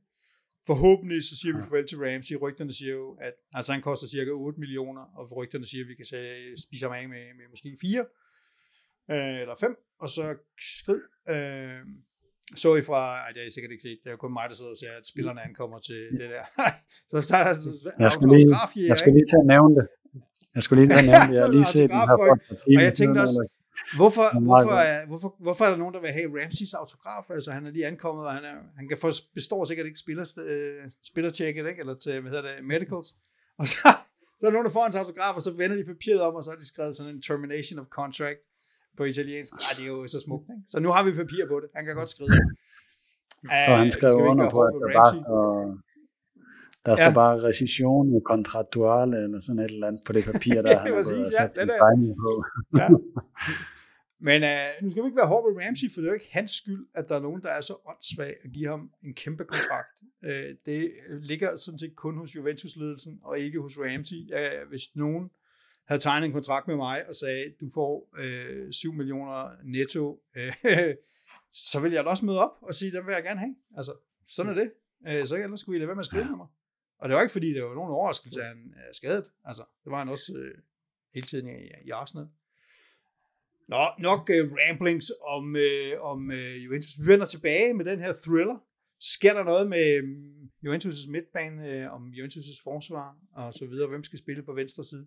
Alt det bliver vi klogere på, når vi når tættere på starten af august.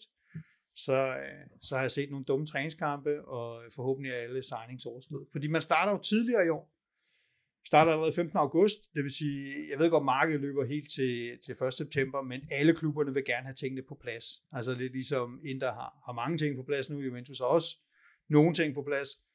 Alle klubberne vil gerne det, fordi ellers så kan du ikke få en preseason, der giver mening. Så øh, det er jo det. Skal vi, øh, skal vi sige, det var det omkring øh, vores, øh, mm. vores klubber? Vi har også talt længe, men det er vi jo gode til.